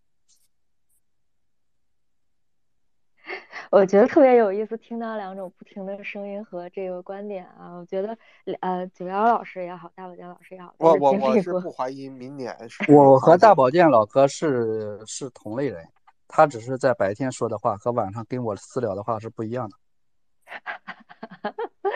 这个给我们那个揭揭露了一点那个。以前我相 我不相信男人，后来我也不相信女人。所以，男人的嘴骗人的鬼，一定一定要自己的自自己说哈。以后只能相信机器人。是这样的，九幺，哎，刚才你谈到了一定，用了三个一定。嗯，我认为的话是一定要对自己言行负责呀，因为下面很多人，你说一定要涨到四万五，你听乌鸦都在叫。我操，对吧？千万不要说一定一定，对吧？你就下面有很多人不不了解，你说一定的话。将来又在骂你，你这是招骂吗？九幺是每天都有骂你的吗？啊，听说每天都有。不是，他说什么可以，但是你说比特币明天一涨一定涨到四万五，兄弟，这个是一定要负责任的。下面的有些人不懂，你说你谈狗狗币怎么谈都行，对不对？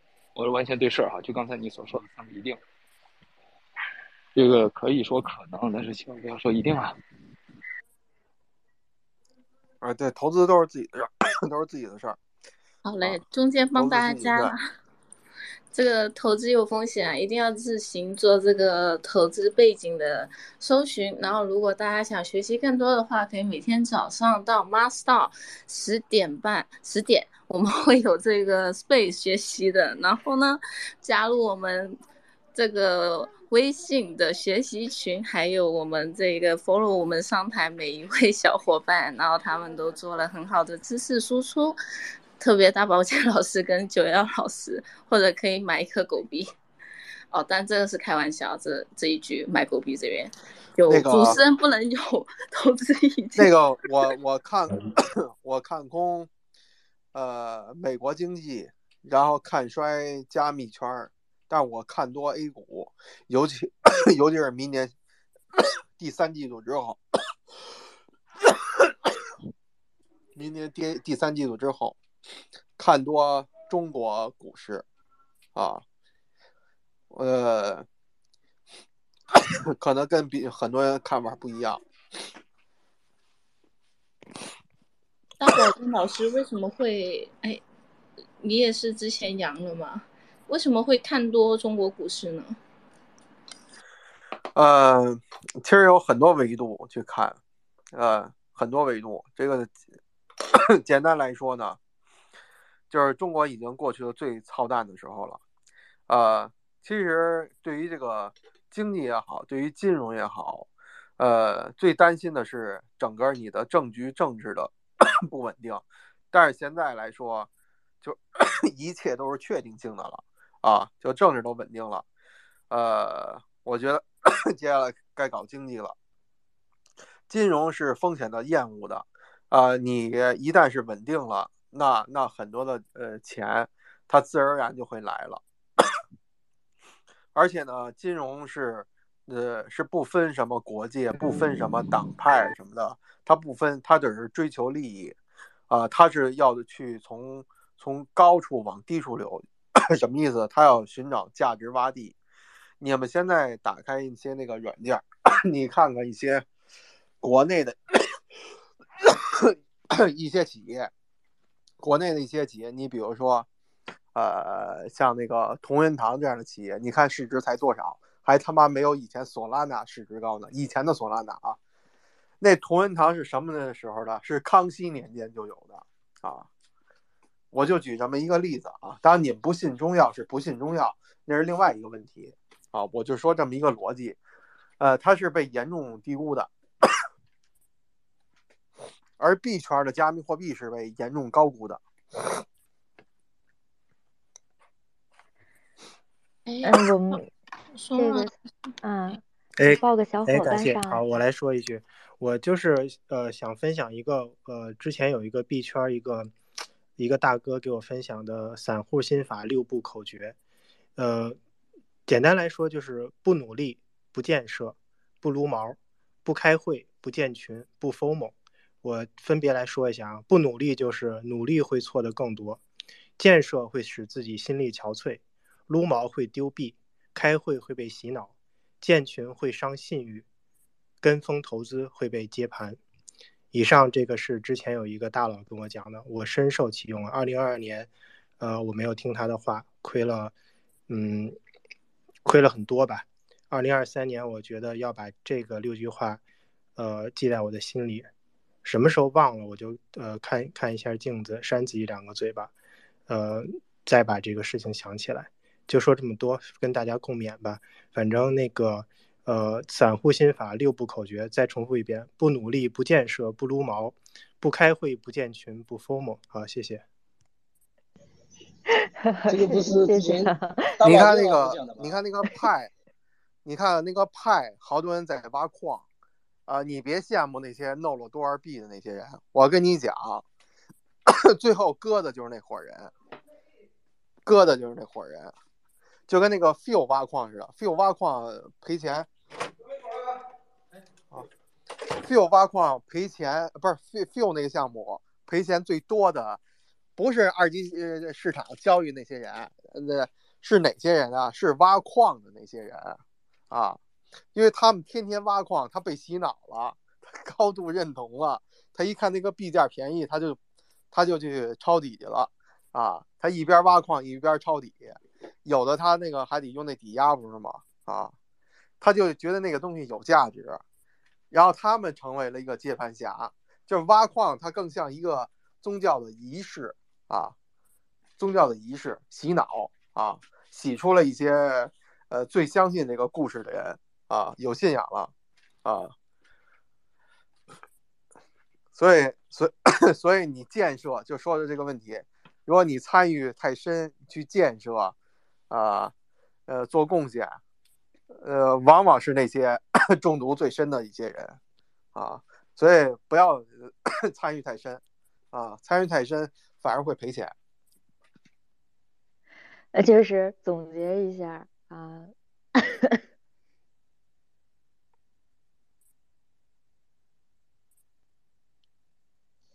能总结一下吗？刚才那个不建设、不开会，还有个啥？不撸毛，不建群。哎，James 老哥也上来了，你也要讲一下吗？嗯，我我这都老朋友很熟啊。大保健老师又给你们整整啥了？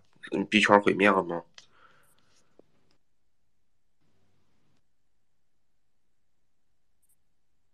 我说的东西都可能不对啊，你们别就是就监听监听啊啊，坚持自己，保持初心。我说的可能都是错。没有没有，你说的是对的。哎，我刚听是不是矿机的事儿？我怎么听刚呃是不是聊到这个？我我问一个问题，因为刚才我看到有一个有个人发的，他说好像是不是彼得大陆搞了个新的矿机啊？就是呃低功效模式，挖矿功效直降百分之六十。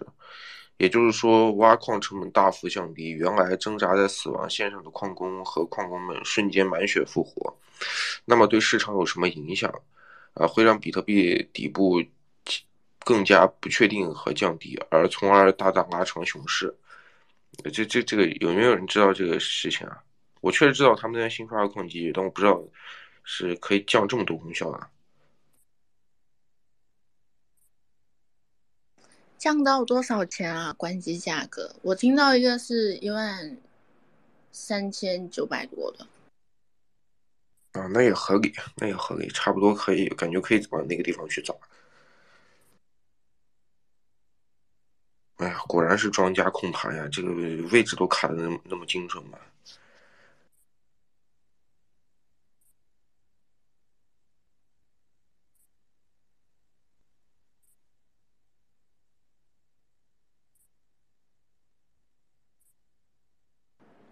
Jerry 老哥也上来了，他也是我们 Master 的这个主讲人之一哦。Jerry 老哥，哎，我刚刚有开麦吗？也上来了，他也是我们 Master 的主讲人之一。让我重复一遍啊，Jerry，你那边矿机的消息有吗？大家有听到新的矿机的消息吗？暂暂时还没有。什么矿机啊？嗯。我说一下我这边这个情况吧。我上一周去去本地的挖矿的挖矿的公司去看了一下，一进去机房就听到那些非常销魂的声音，那我知道是蚂蚁矿机了。对，然后我发现呢，里面整层楼都在挖，就感觉嗯，挺挺牛的，啊，电费如此之贵还在挖，确实确实非常牛，令我佩服，令我佩服。啊，所以说有信仰的人还是很多的，这些人是从中国过来的。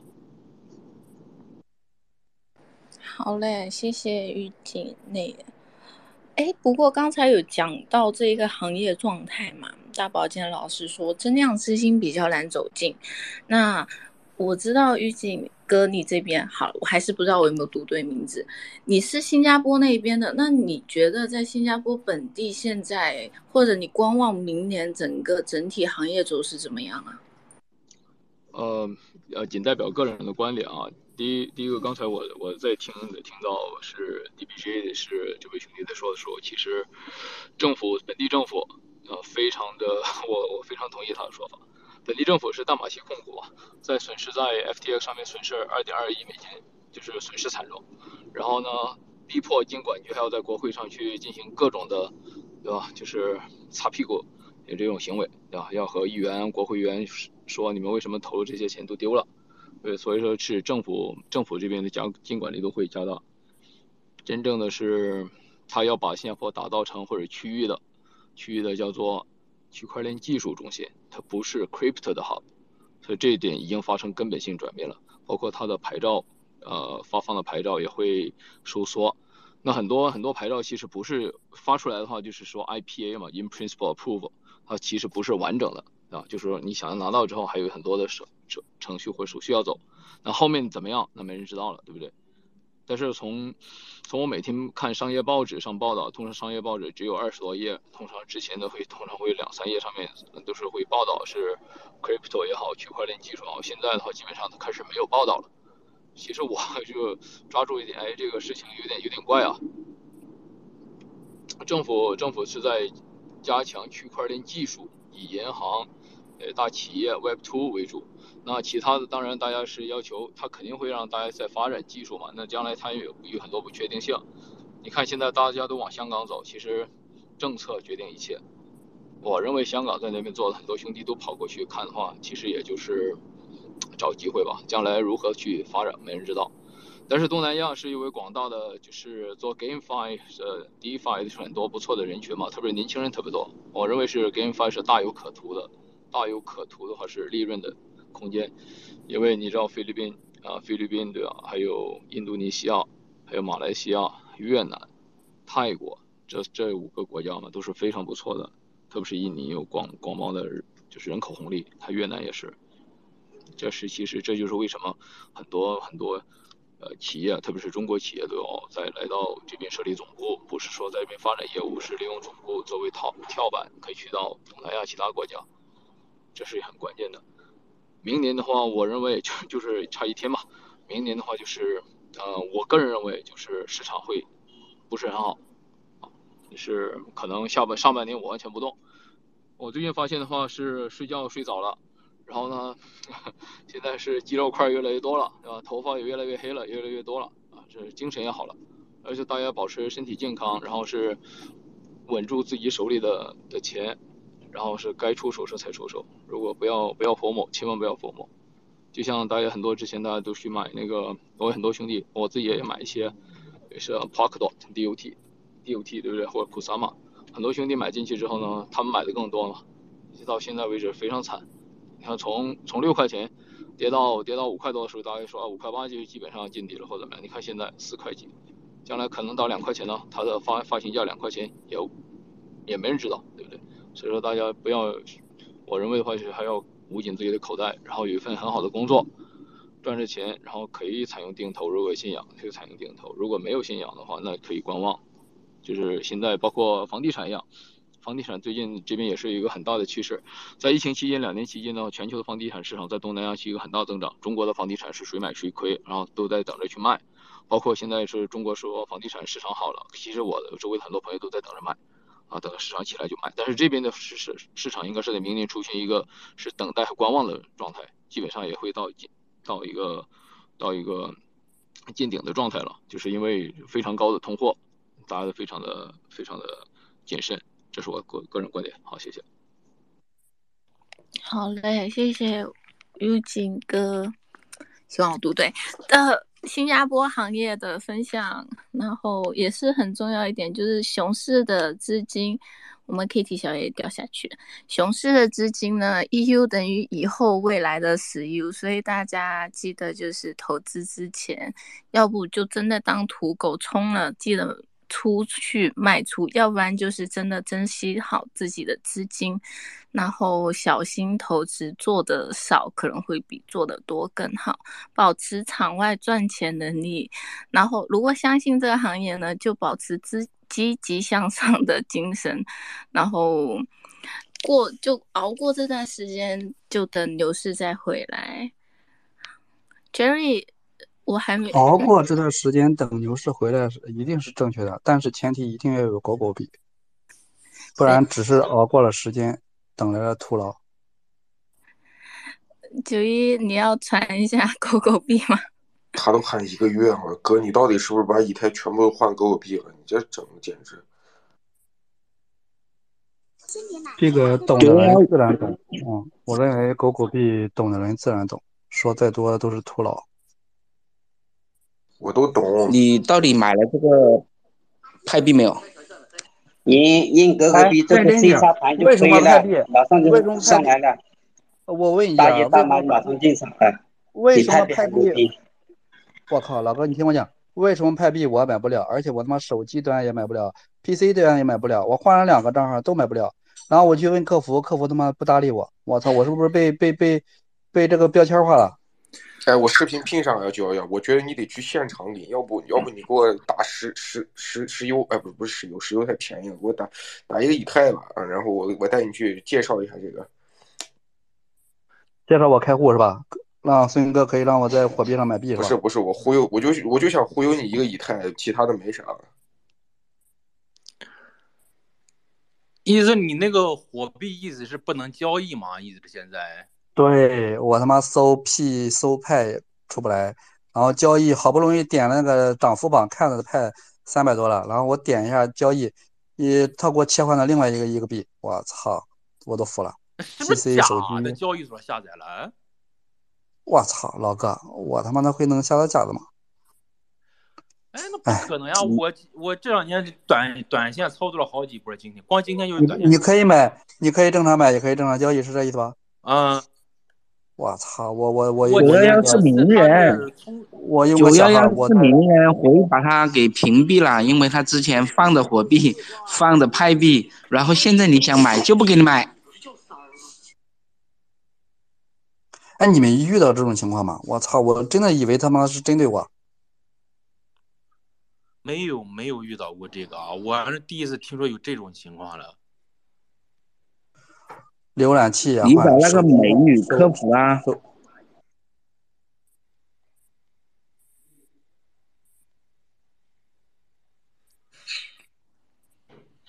那派币的问题是现在连买就场外买都买不到嘛，然后货币 app 那边也搜寻不到。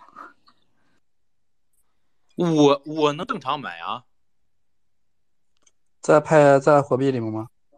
对，在火币里我买了买了，买可以了，进去好都是几次了。自由的，哪谁说不可以买了？都可以买啊。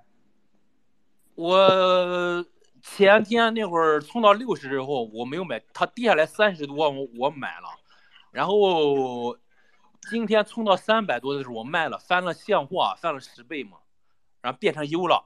我还有一部分是打短线，就是这两天，昨天到今天不停的打短线，也翻了两倍了，还是放长线还是赚的多。真是三十多买了三，今天三百多卖的嘛。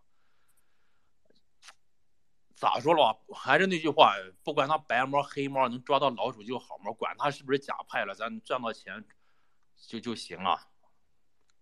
我现在准备要要要再冲进去了，我我看这架势好像是不是有点可能上五百了还？这这这就不好说了，我看这架势。我是六十多进去翻倍我就跑了，我不敢了。勋哥还是有点怕。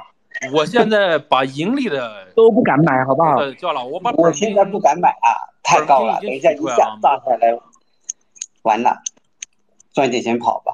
我二十块的时候我我都不敢买。反正我是只用我的盈利玩，现在。反正玩轩哥的盘，看谁跑得快，都不知道他是不是砸。反正是我只用盈利玩了，现在。哎，看就问你们，人家那个派拉到现在有被割的吗？啊，好像没有，还你这没有，真现的真没在是没有，确实没有，现在还在拉拉。但是我是我感觉那。那为什么人家人家让大家不被割，还让大家赚钱，还被骂？为啥呀？这样也骂，为什么呀？啊？可能它的主要原因是咱前咱挖那个派哈，像像我们那个我们薅羊毛也是以前薅，最近才又又又重新点亮啊，以前都不点了好长时间，现在重新点亮，然后冲不进去嘛，只是假派不是哈，反正点那个没用的，那个是真真派是假的，假的变成真的了。我他就是因为没有流通真实的流通，他才敢对这么拉。是吗？对对是吗？是要是能能 KYC 能过的话，我一个人进去就给他砸到一毛钱以下了。他这个这个刚才我我我说了这个币的可能这个要不知道加多少个零，加八个零可能都不止。他敢这样子拉吗？这个币的商业模式就是收割那些挖矿那些人被洗脑的。呃，关注我的人啊，我这 啥时候真的要是能开放了、充值了，我给大家一人一百个到一千个啊。说到哎，梦者神游，我问你，在你心里，这个派币的就真派的价值价格是大大大约呃几美元一个，或者几美分一个，或者几美毛一个？我就特别好奇啊，因为我一厘钱能达到一厘钱一个，我就谢烧高香了，知道吗？因为我看你有八百多万个哈，这立刻就我认为不值钱，一文不值，能达到没有你那么你那么你有八百多万个呢？我好几个号呢，你咋那么多呀？就是你，我二零一九年就线下了呀，梦八百多万个里面，实际能用不会超过你，不会超过一万个，它是真正有用的，不会有一万个基础币，基础币全是算力币，就是等于没有少，大部分是自己挖的才是才可以，别人挖到的你还要对方 KCY 过了才才算你的，不然都是都是。大部分现在场外是多少钱啊？是我看好像是两三优一个吧，场外。现在啊，昨天台就没有过了 KS，就过了 KS 很少几个人。哎，如果如果要讲的话，你们可以轮着来，然后神游完了之后是卡欧斯那边，你你要讲什么啊？啊，我我就问一个问题，就是那个呃，场外现在多少钱了？现在那个牌。不知道，真不知道。呃，几个 U 的也有，十几个 U 的也有，但是没法交易嘛，只能把手机号卖了。零点五 U 吧，好像台湾台湾那边零点五 U 收吧，好像是这样子。但是把手机号也卖了嘛，这就有点危危险。你要手机号干嘛？那个值钱的我把手机我也把手机卖了，我所有的一些手机号、手机全都给你，你拿去吧。你要要谁要？我有几万个。我我四个号，加起来四个我问一下那个梦子神游，你那个他这个你是邀请了多少人？他不是满三百人一个号就是最高了嘛？一九年你邀请，呃，你当时出出没有呀？能很多人呀？啊，你你当时最早一九年的时候，你一天能挖多少？刚刚出来是一天能二十几个吧？一天二十几个，我记得。现在好几天才能挖一个了，不然我一个号总共才挖了九千多个呢。我看他们有的一个号都都，他是不是邀请的人越多？奖励币嘛，剩下都是那个算力。他说你拉呃，你你说下一个他有点奖励嘛，奖励币奖励的多嘛。你不要看我这个多，我这个基础币就很很少，基础币就很少，剩下的奖励币是每个月现行释放，每个月放一点，每个月放一点的现行释放的。嗯。哦，就是说大家基本上挖的一个号最多，就是说最早基本上也就是在一万多个以上，一万多个。对对对对对对对对对对对，基础币是这个啊，基础基础币是这个啊，奖励币的话那就看个人的。哎，我跟你讲，大宝剑刚才宝剑哥你说那个说孙孙雨辰那个，现在他这个派，他为什么不收割是吧？宝剑哥你说他为什么不收割？你给大家讲讲啊。他是不是等于这个币的话，就是他平台想印多少印多少，对吧？就是他现在后台数据想刷一千万个出来，这个派的话也是他可以都有的，对吧？宝剑哥在不在？哎，所以这个问题刚才我跟大家交流了，就你问的问题，你来晚了啊，我就不重复。我靠，你个毛！是不是孙哥就是这个单机币？他想发多少就发多少，他现在不打盘。哎，你说来解释一下来。Sorry，Sorry，下面举手先讲一下吧。哎，没事，谢谢主持人。我就特别好奇，就是说我知道这个 Marsdao 下面有很多的这个小伙伴学习小组，呃，几十个，然后那个感觉也有几千上千人吧，几千人。我觉得你们是不是可以发一个投票，然后看看就我们 Marsdao 的这个小伙伴们怎么看这个派币？是派币和狗币哪个能先上这个？嗯，是吧？一千万美元的市值？我觉得，因为昨天我在另一个群里看他们投票，因为他们那个群人太少，就投了几十个票，咱们这个 Mars DAO 人多，看看群众的意见，然后根据大保健老师的那个经验吧，就是咱们博弈论的经验，是吧？敌进我退，敌疲我扰。如果 Mars DAO 投票派币涨得多，那我就去 all in 狗狗币；如果咱们这个 Mars DAO 投狗狗币涨得多，那我就去开火币的账户 all in 那个 P 币，对吧派币。有没加不加 P，反正都是派，是吧？PPI 还是 PI 都是派。然后那个，我就一个小建议啊，就是没别的了，因为其实群，其实在这个市场里玩的就是一个博弈嘛。嗯，你亏钱我挣钱，我亏钱你挣钱，然后孙哥挣钱，大家都亏钱。说完了。好嘞，那那 James 这一边先讲一下，然后 Jerry 哥讲一下，然后主持人小姐不是主讲人小姐 Kitty。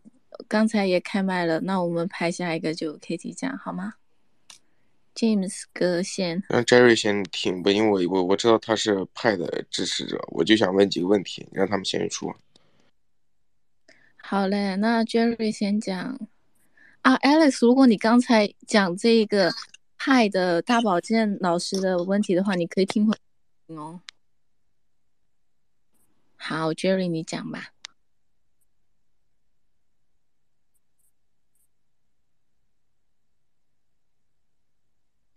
是没有声音了吗？这个派的，呃，中有声音吗？有了，有了。刚才一开始没有，现在有了。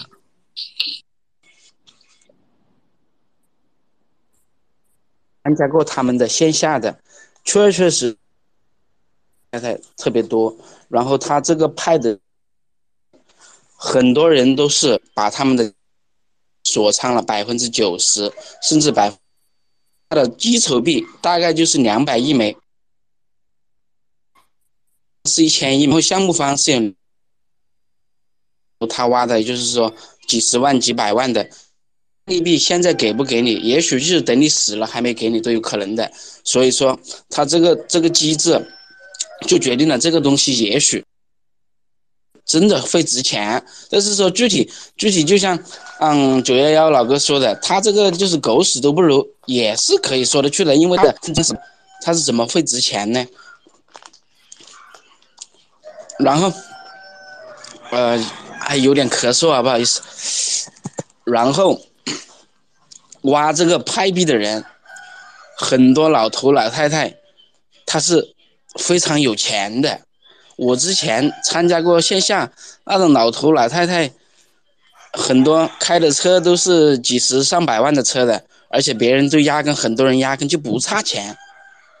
有，因为我看到的，就是一部分派友是真的非常有钱的，在线线下有的是都是有自己产业的人，挖这个派币，而且搞推广，去自己家里面，搞的那种工作室啊，就是说。还还供别人来挖挖挖派的派友，免费教学，然后免费还给别人就是来这工作室交流的，还还给别人供饭吃的。你见过有这种搞 C 茶盘的吗？而且你没有交一分钱，你还可以在那里吃饭，然后一起学习。他们的共识是怎么样的？最开始的是六千七百刀，然后有在推特上搞那什么易货。就像，嗯，早一段去年去年底搞的易货，就是说用这个六千七百刀哦，易货那个宝马 X 五的车，然后嗯每个地方都会有那种。之前推特上有个远州的，就是搞这种六千七百刀，然后有很多大的团队长，就是中国区的，他们觉得有人是想动他们的奶酪了。因为有些这些老头老太太，他是真的有钱的，他是能拿出钱能买车的。就打个比方，他就玩这种套路嘛。打个比方，你现在用你的签个合同质押派币，其实签合同没什么任何意义。然后你再付一半的现金，因为这个东西很多这种派的上面的大的领导人他就知道了，这个这个搞不得，然后就给所有的派的。群里的这些团队长就开会说：“他说这个什么远州派，他是拉低共识啊，我们的共识是三十一万刀，就像早早两天 Space 弯曲 Space 说的两百万，一枚派币是这样来的，这个整个这个所有的共识价的传承，我都是在这个派的整个派中华区的那种高端的领导群里面，我是在那个群里面的，因为最近的这个群是被封了，所以很多东西，因为我是有第一手。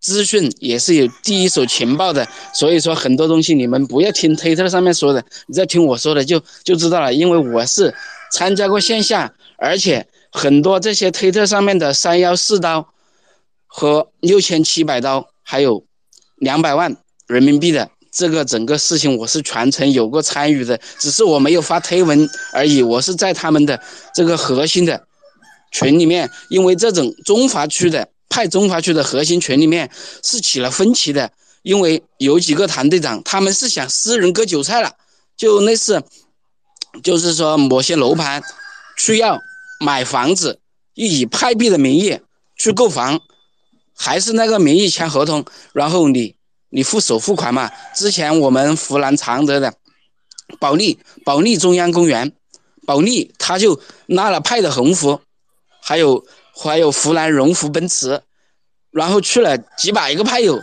而且基本上这些派友去的不用派币，也是能拿自己的养老养老钱和自己的小金库都能全款提走他们的奔驰车和宝马车的，所以他们他们只是走了个形式而已，说什么易货，所以现在整个派的这种。这个圈子里面，它是出现了分歧的。火币突然上线，上线这个派币，搞得他们现在有点有点懵逼了。就就打个比方，你辛辛苦苦培养的韭菜养了三四年，他妈逼，森哥突然之间把派币给上了，他居然还能拉到三两三百刀，你说谁受得了？所以现在很多。很多就是我知道的派友群里，他们连夜连夜开腾讯会议，说要抵制各大中心化交易所。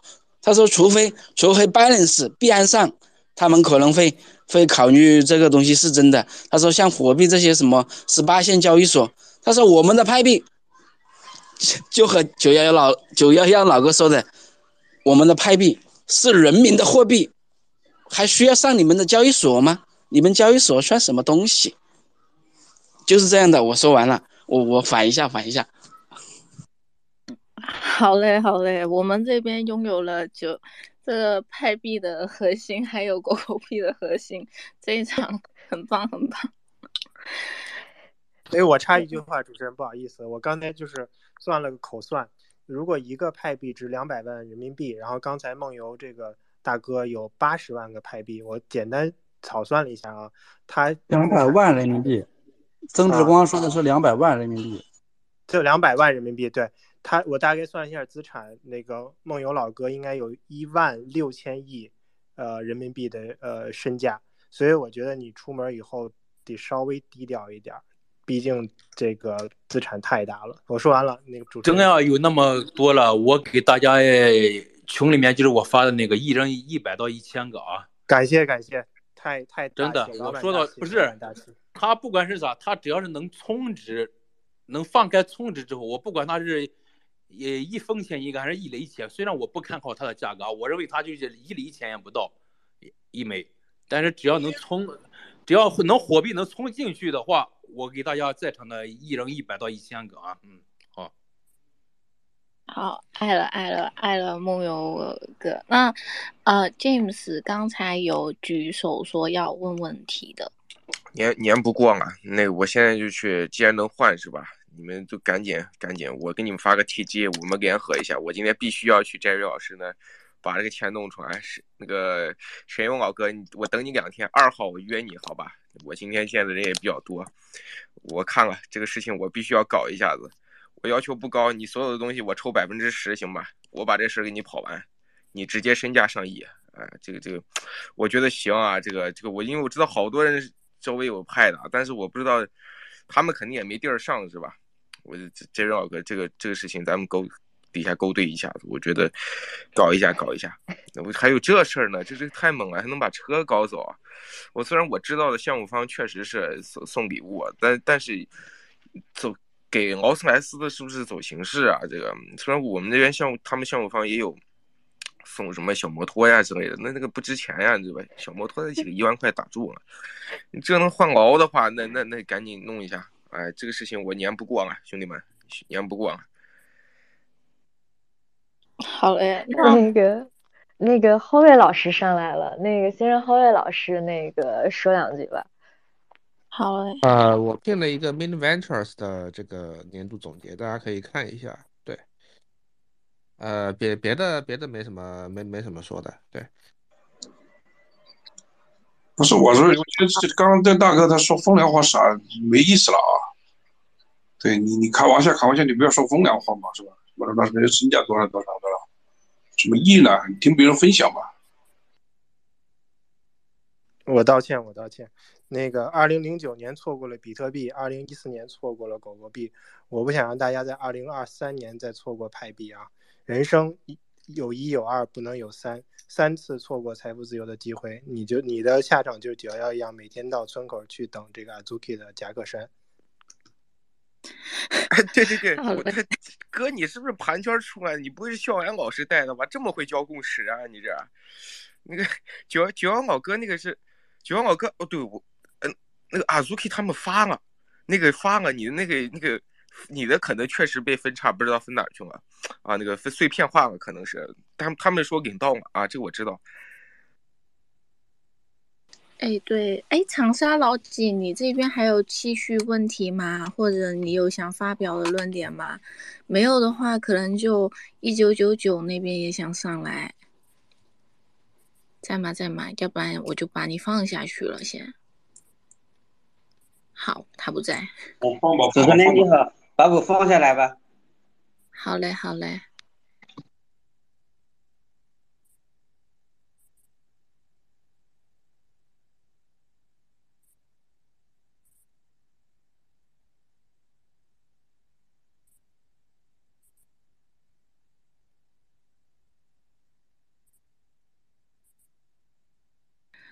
那其实，花卉老师那边也是 Curve 的，就是中文区的代表。你如果自己讲的话，因为刚才有聊到狗狗币，啊，大保健老师也聊了这个。你基础币只有三千个，最多最多三千多个呀！你你几十万个那么多人邀请，他们都不过 KYC，你怎么能把它变现呢？怎么能通过了？这是一。第二个，他那么多币，官方都不给你去通过，也不给你下发到主网，你怎么能用呢？一一零一个，那那基本上是不可能的。现在我跟你说，派币的价格在哪儿能有一个大概的一个标尺啊？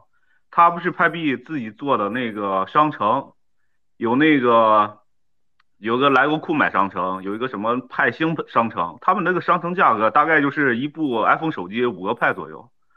他们标商城价格是这样标的，是官方认可的商城的标价是一个一个 iPhone 手机，iPhone 十四吧，是五五个派币，就就就就是这样子。所以说那个你哪怕挖几十万个，挖几十万个或几百万个，你只有几千个可以交易，再锁上百分之九十，你也就几百个可以交易。我又不知道那个 你那几十万个那那么多人能否 KYC，能否能给你。变成你的那个币，那可能就是机器号、机器粉，没有任何用。就我就大概说这么多吧。我压根就不指望他过 KYC，他压根就不想 KYC。说句实话，我根本就不看好这个派。说实话了，我觉得他一文不值。呃，哥，我出一块，我收一下你的那个几几几百个派，一块行吗，哥？我没钱，弟弟太穷。这东西转不了。因为他没过 KPC，他压根就没想没想上主网吧。我个就是咋说了吧，就说句实话，就是他只是收广告费赚钱，已经赚了几个亿了，啊。然后中国那个几个大的社区长呢，他们自己也弄了个派什么什么星球或者派什么什么币，前面是个派，后面加上什么币，然后也做了个相似的软件，里面也是放广告，什么放什么微秒理财啦，什么商学院啦，什么那些。播放一些很多广告，也收那个广告也赚了几百万了，呃，他们是这这种玩法，然后是还有组织旅游去云南组织旅游，呃，那个政府要给补贴的，知道吧？这个从旅游上也能赚到钱。购物的话，你在购物的话又能赚一部分钱。他虽然不不强制你购物啊，但是或者通过那个导游那个嘴哈，说的你就不好意思不购物。你多多少少一买点东西，他就回了本，还能赚钱。政府这块补贴，然后旅游的补贴，旅旅游的返返佣。啊，这些都能赚钱，所以这也围着这一系列哈，他们就是这样搞的。呃，咋说了？这种派不要看那个商城里面的，那个商城中都是左手倒右手刷出来的。那多少个派还能买地球了吗？多少个派还能买月球、金星、火星、水星，把月球都能买下来？那些不要相信那些，都左手倒右手的。啊，其实我想说的就是，因为现在。有个人说这个派是这样，蒙着谁？我指正你一下，真正它可流通的派币真的是不多的，应该是不超过三十亿枚的，基本上都是已经锁仓了。对，是，我是没锁仓啊，这个锁仓不一定非要锁，你可以选择不锁，我是选择不锁的，你不一定要锁嘛。去去年锁仓的时候，因为我在我的一个群里面，全部是大堂队长的。有两个五百人群以上的才能进群的这种群，有一有一个，你去算这里面有多少人？这边有大概三十万人的矿工，都是统一教他教大家锁仓的，百分之九十三年，百分之百三年，而且要割韭菜也是自己割，为什么要自己割呢？他的逻辑在这里，把把它喊到六千七百刀和三十一万四千刀。因为我把它喊高了，就是说你外围的人你是割不了的，因为你这个价格不合理嘛。然后，另外还有一派人就是在场外以低价五 U、十 U 的价格来收这种 KYC 映射了的币，实际在场外是有人收的，因为我身边有朋友也是有人收的，他就是拿拿几十万出来收，真真真正。是有人在收的，你别说这个东西没价值，这个东西有价值还是真有价值的。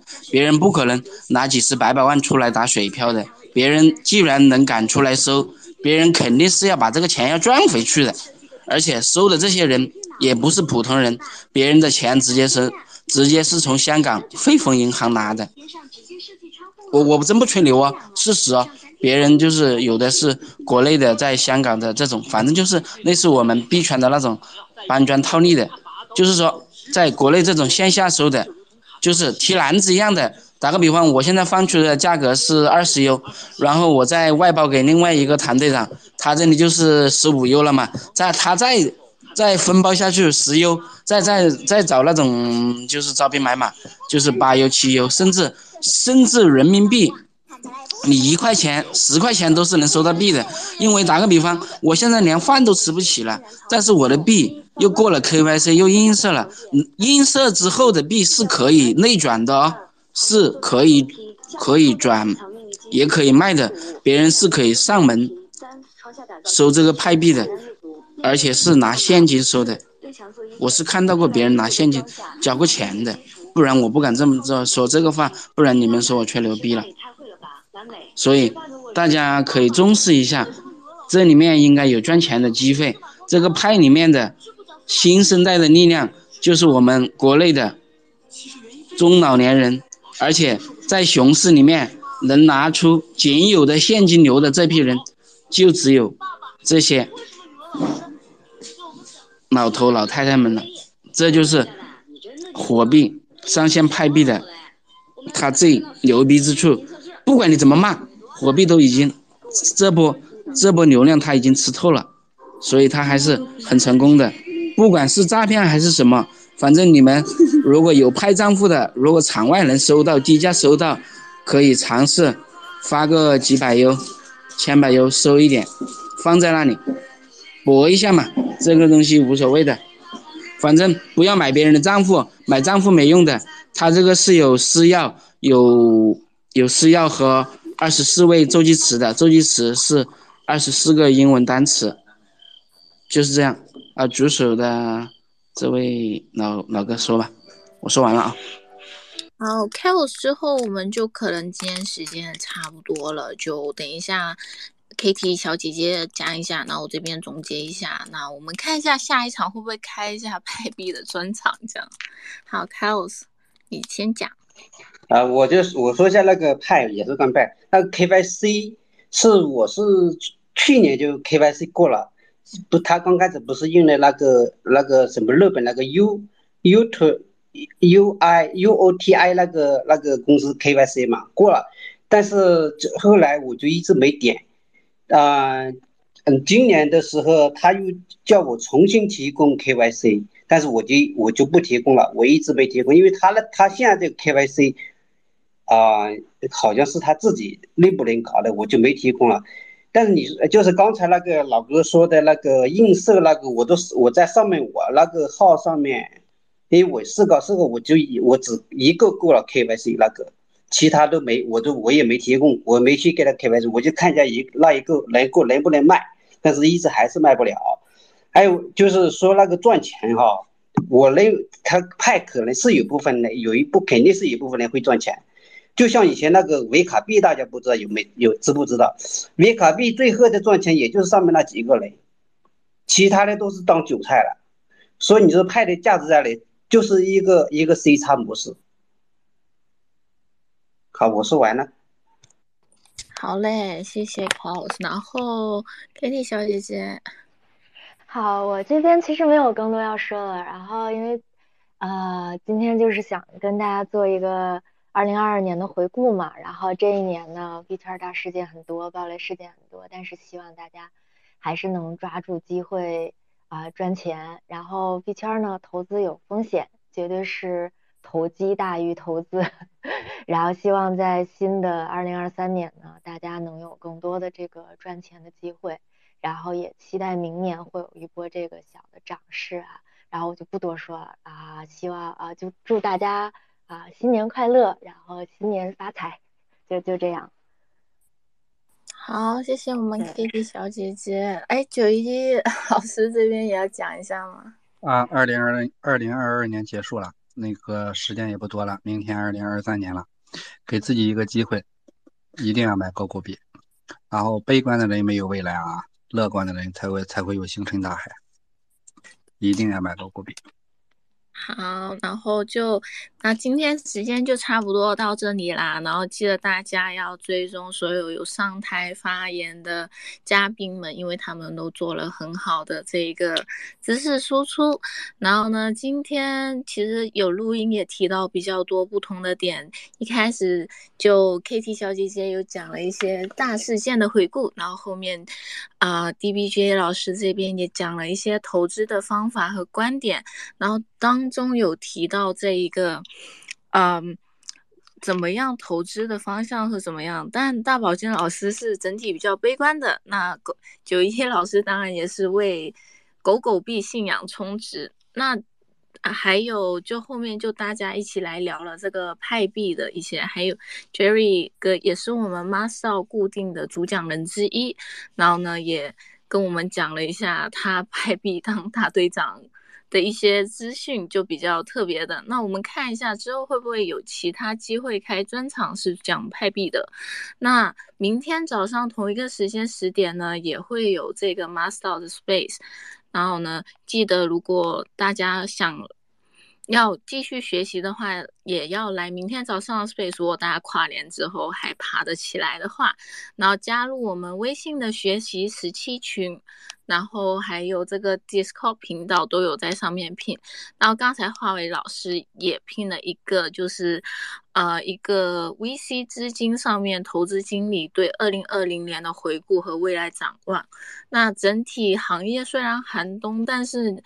大家就是要保持正面或者怎么样，就是你相信这个行业度过的话，保持正面，保持场外赚钱能力，然后也是要小心资金的控管，因为整体就是啊加息还是在继续，宏观经济环境也是没有太好，然后自己风险管理也要做好。然后今天就到这里啦，然后记得。追踪我们所有上台的小伙伴哦，谢谢大家，然后再见啦！好，谢谢主持人。好，拜拜，拜拜。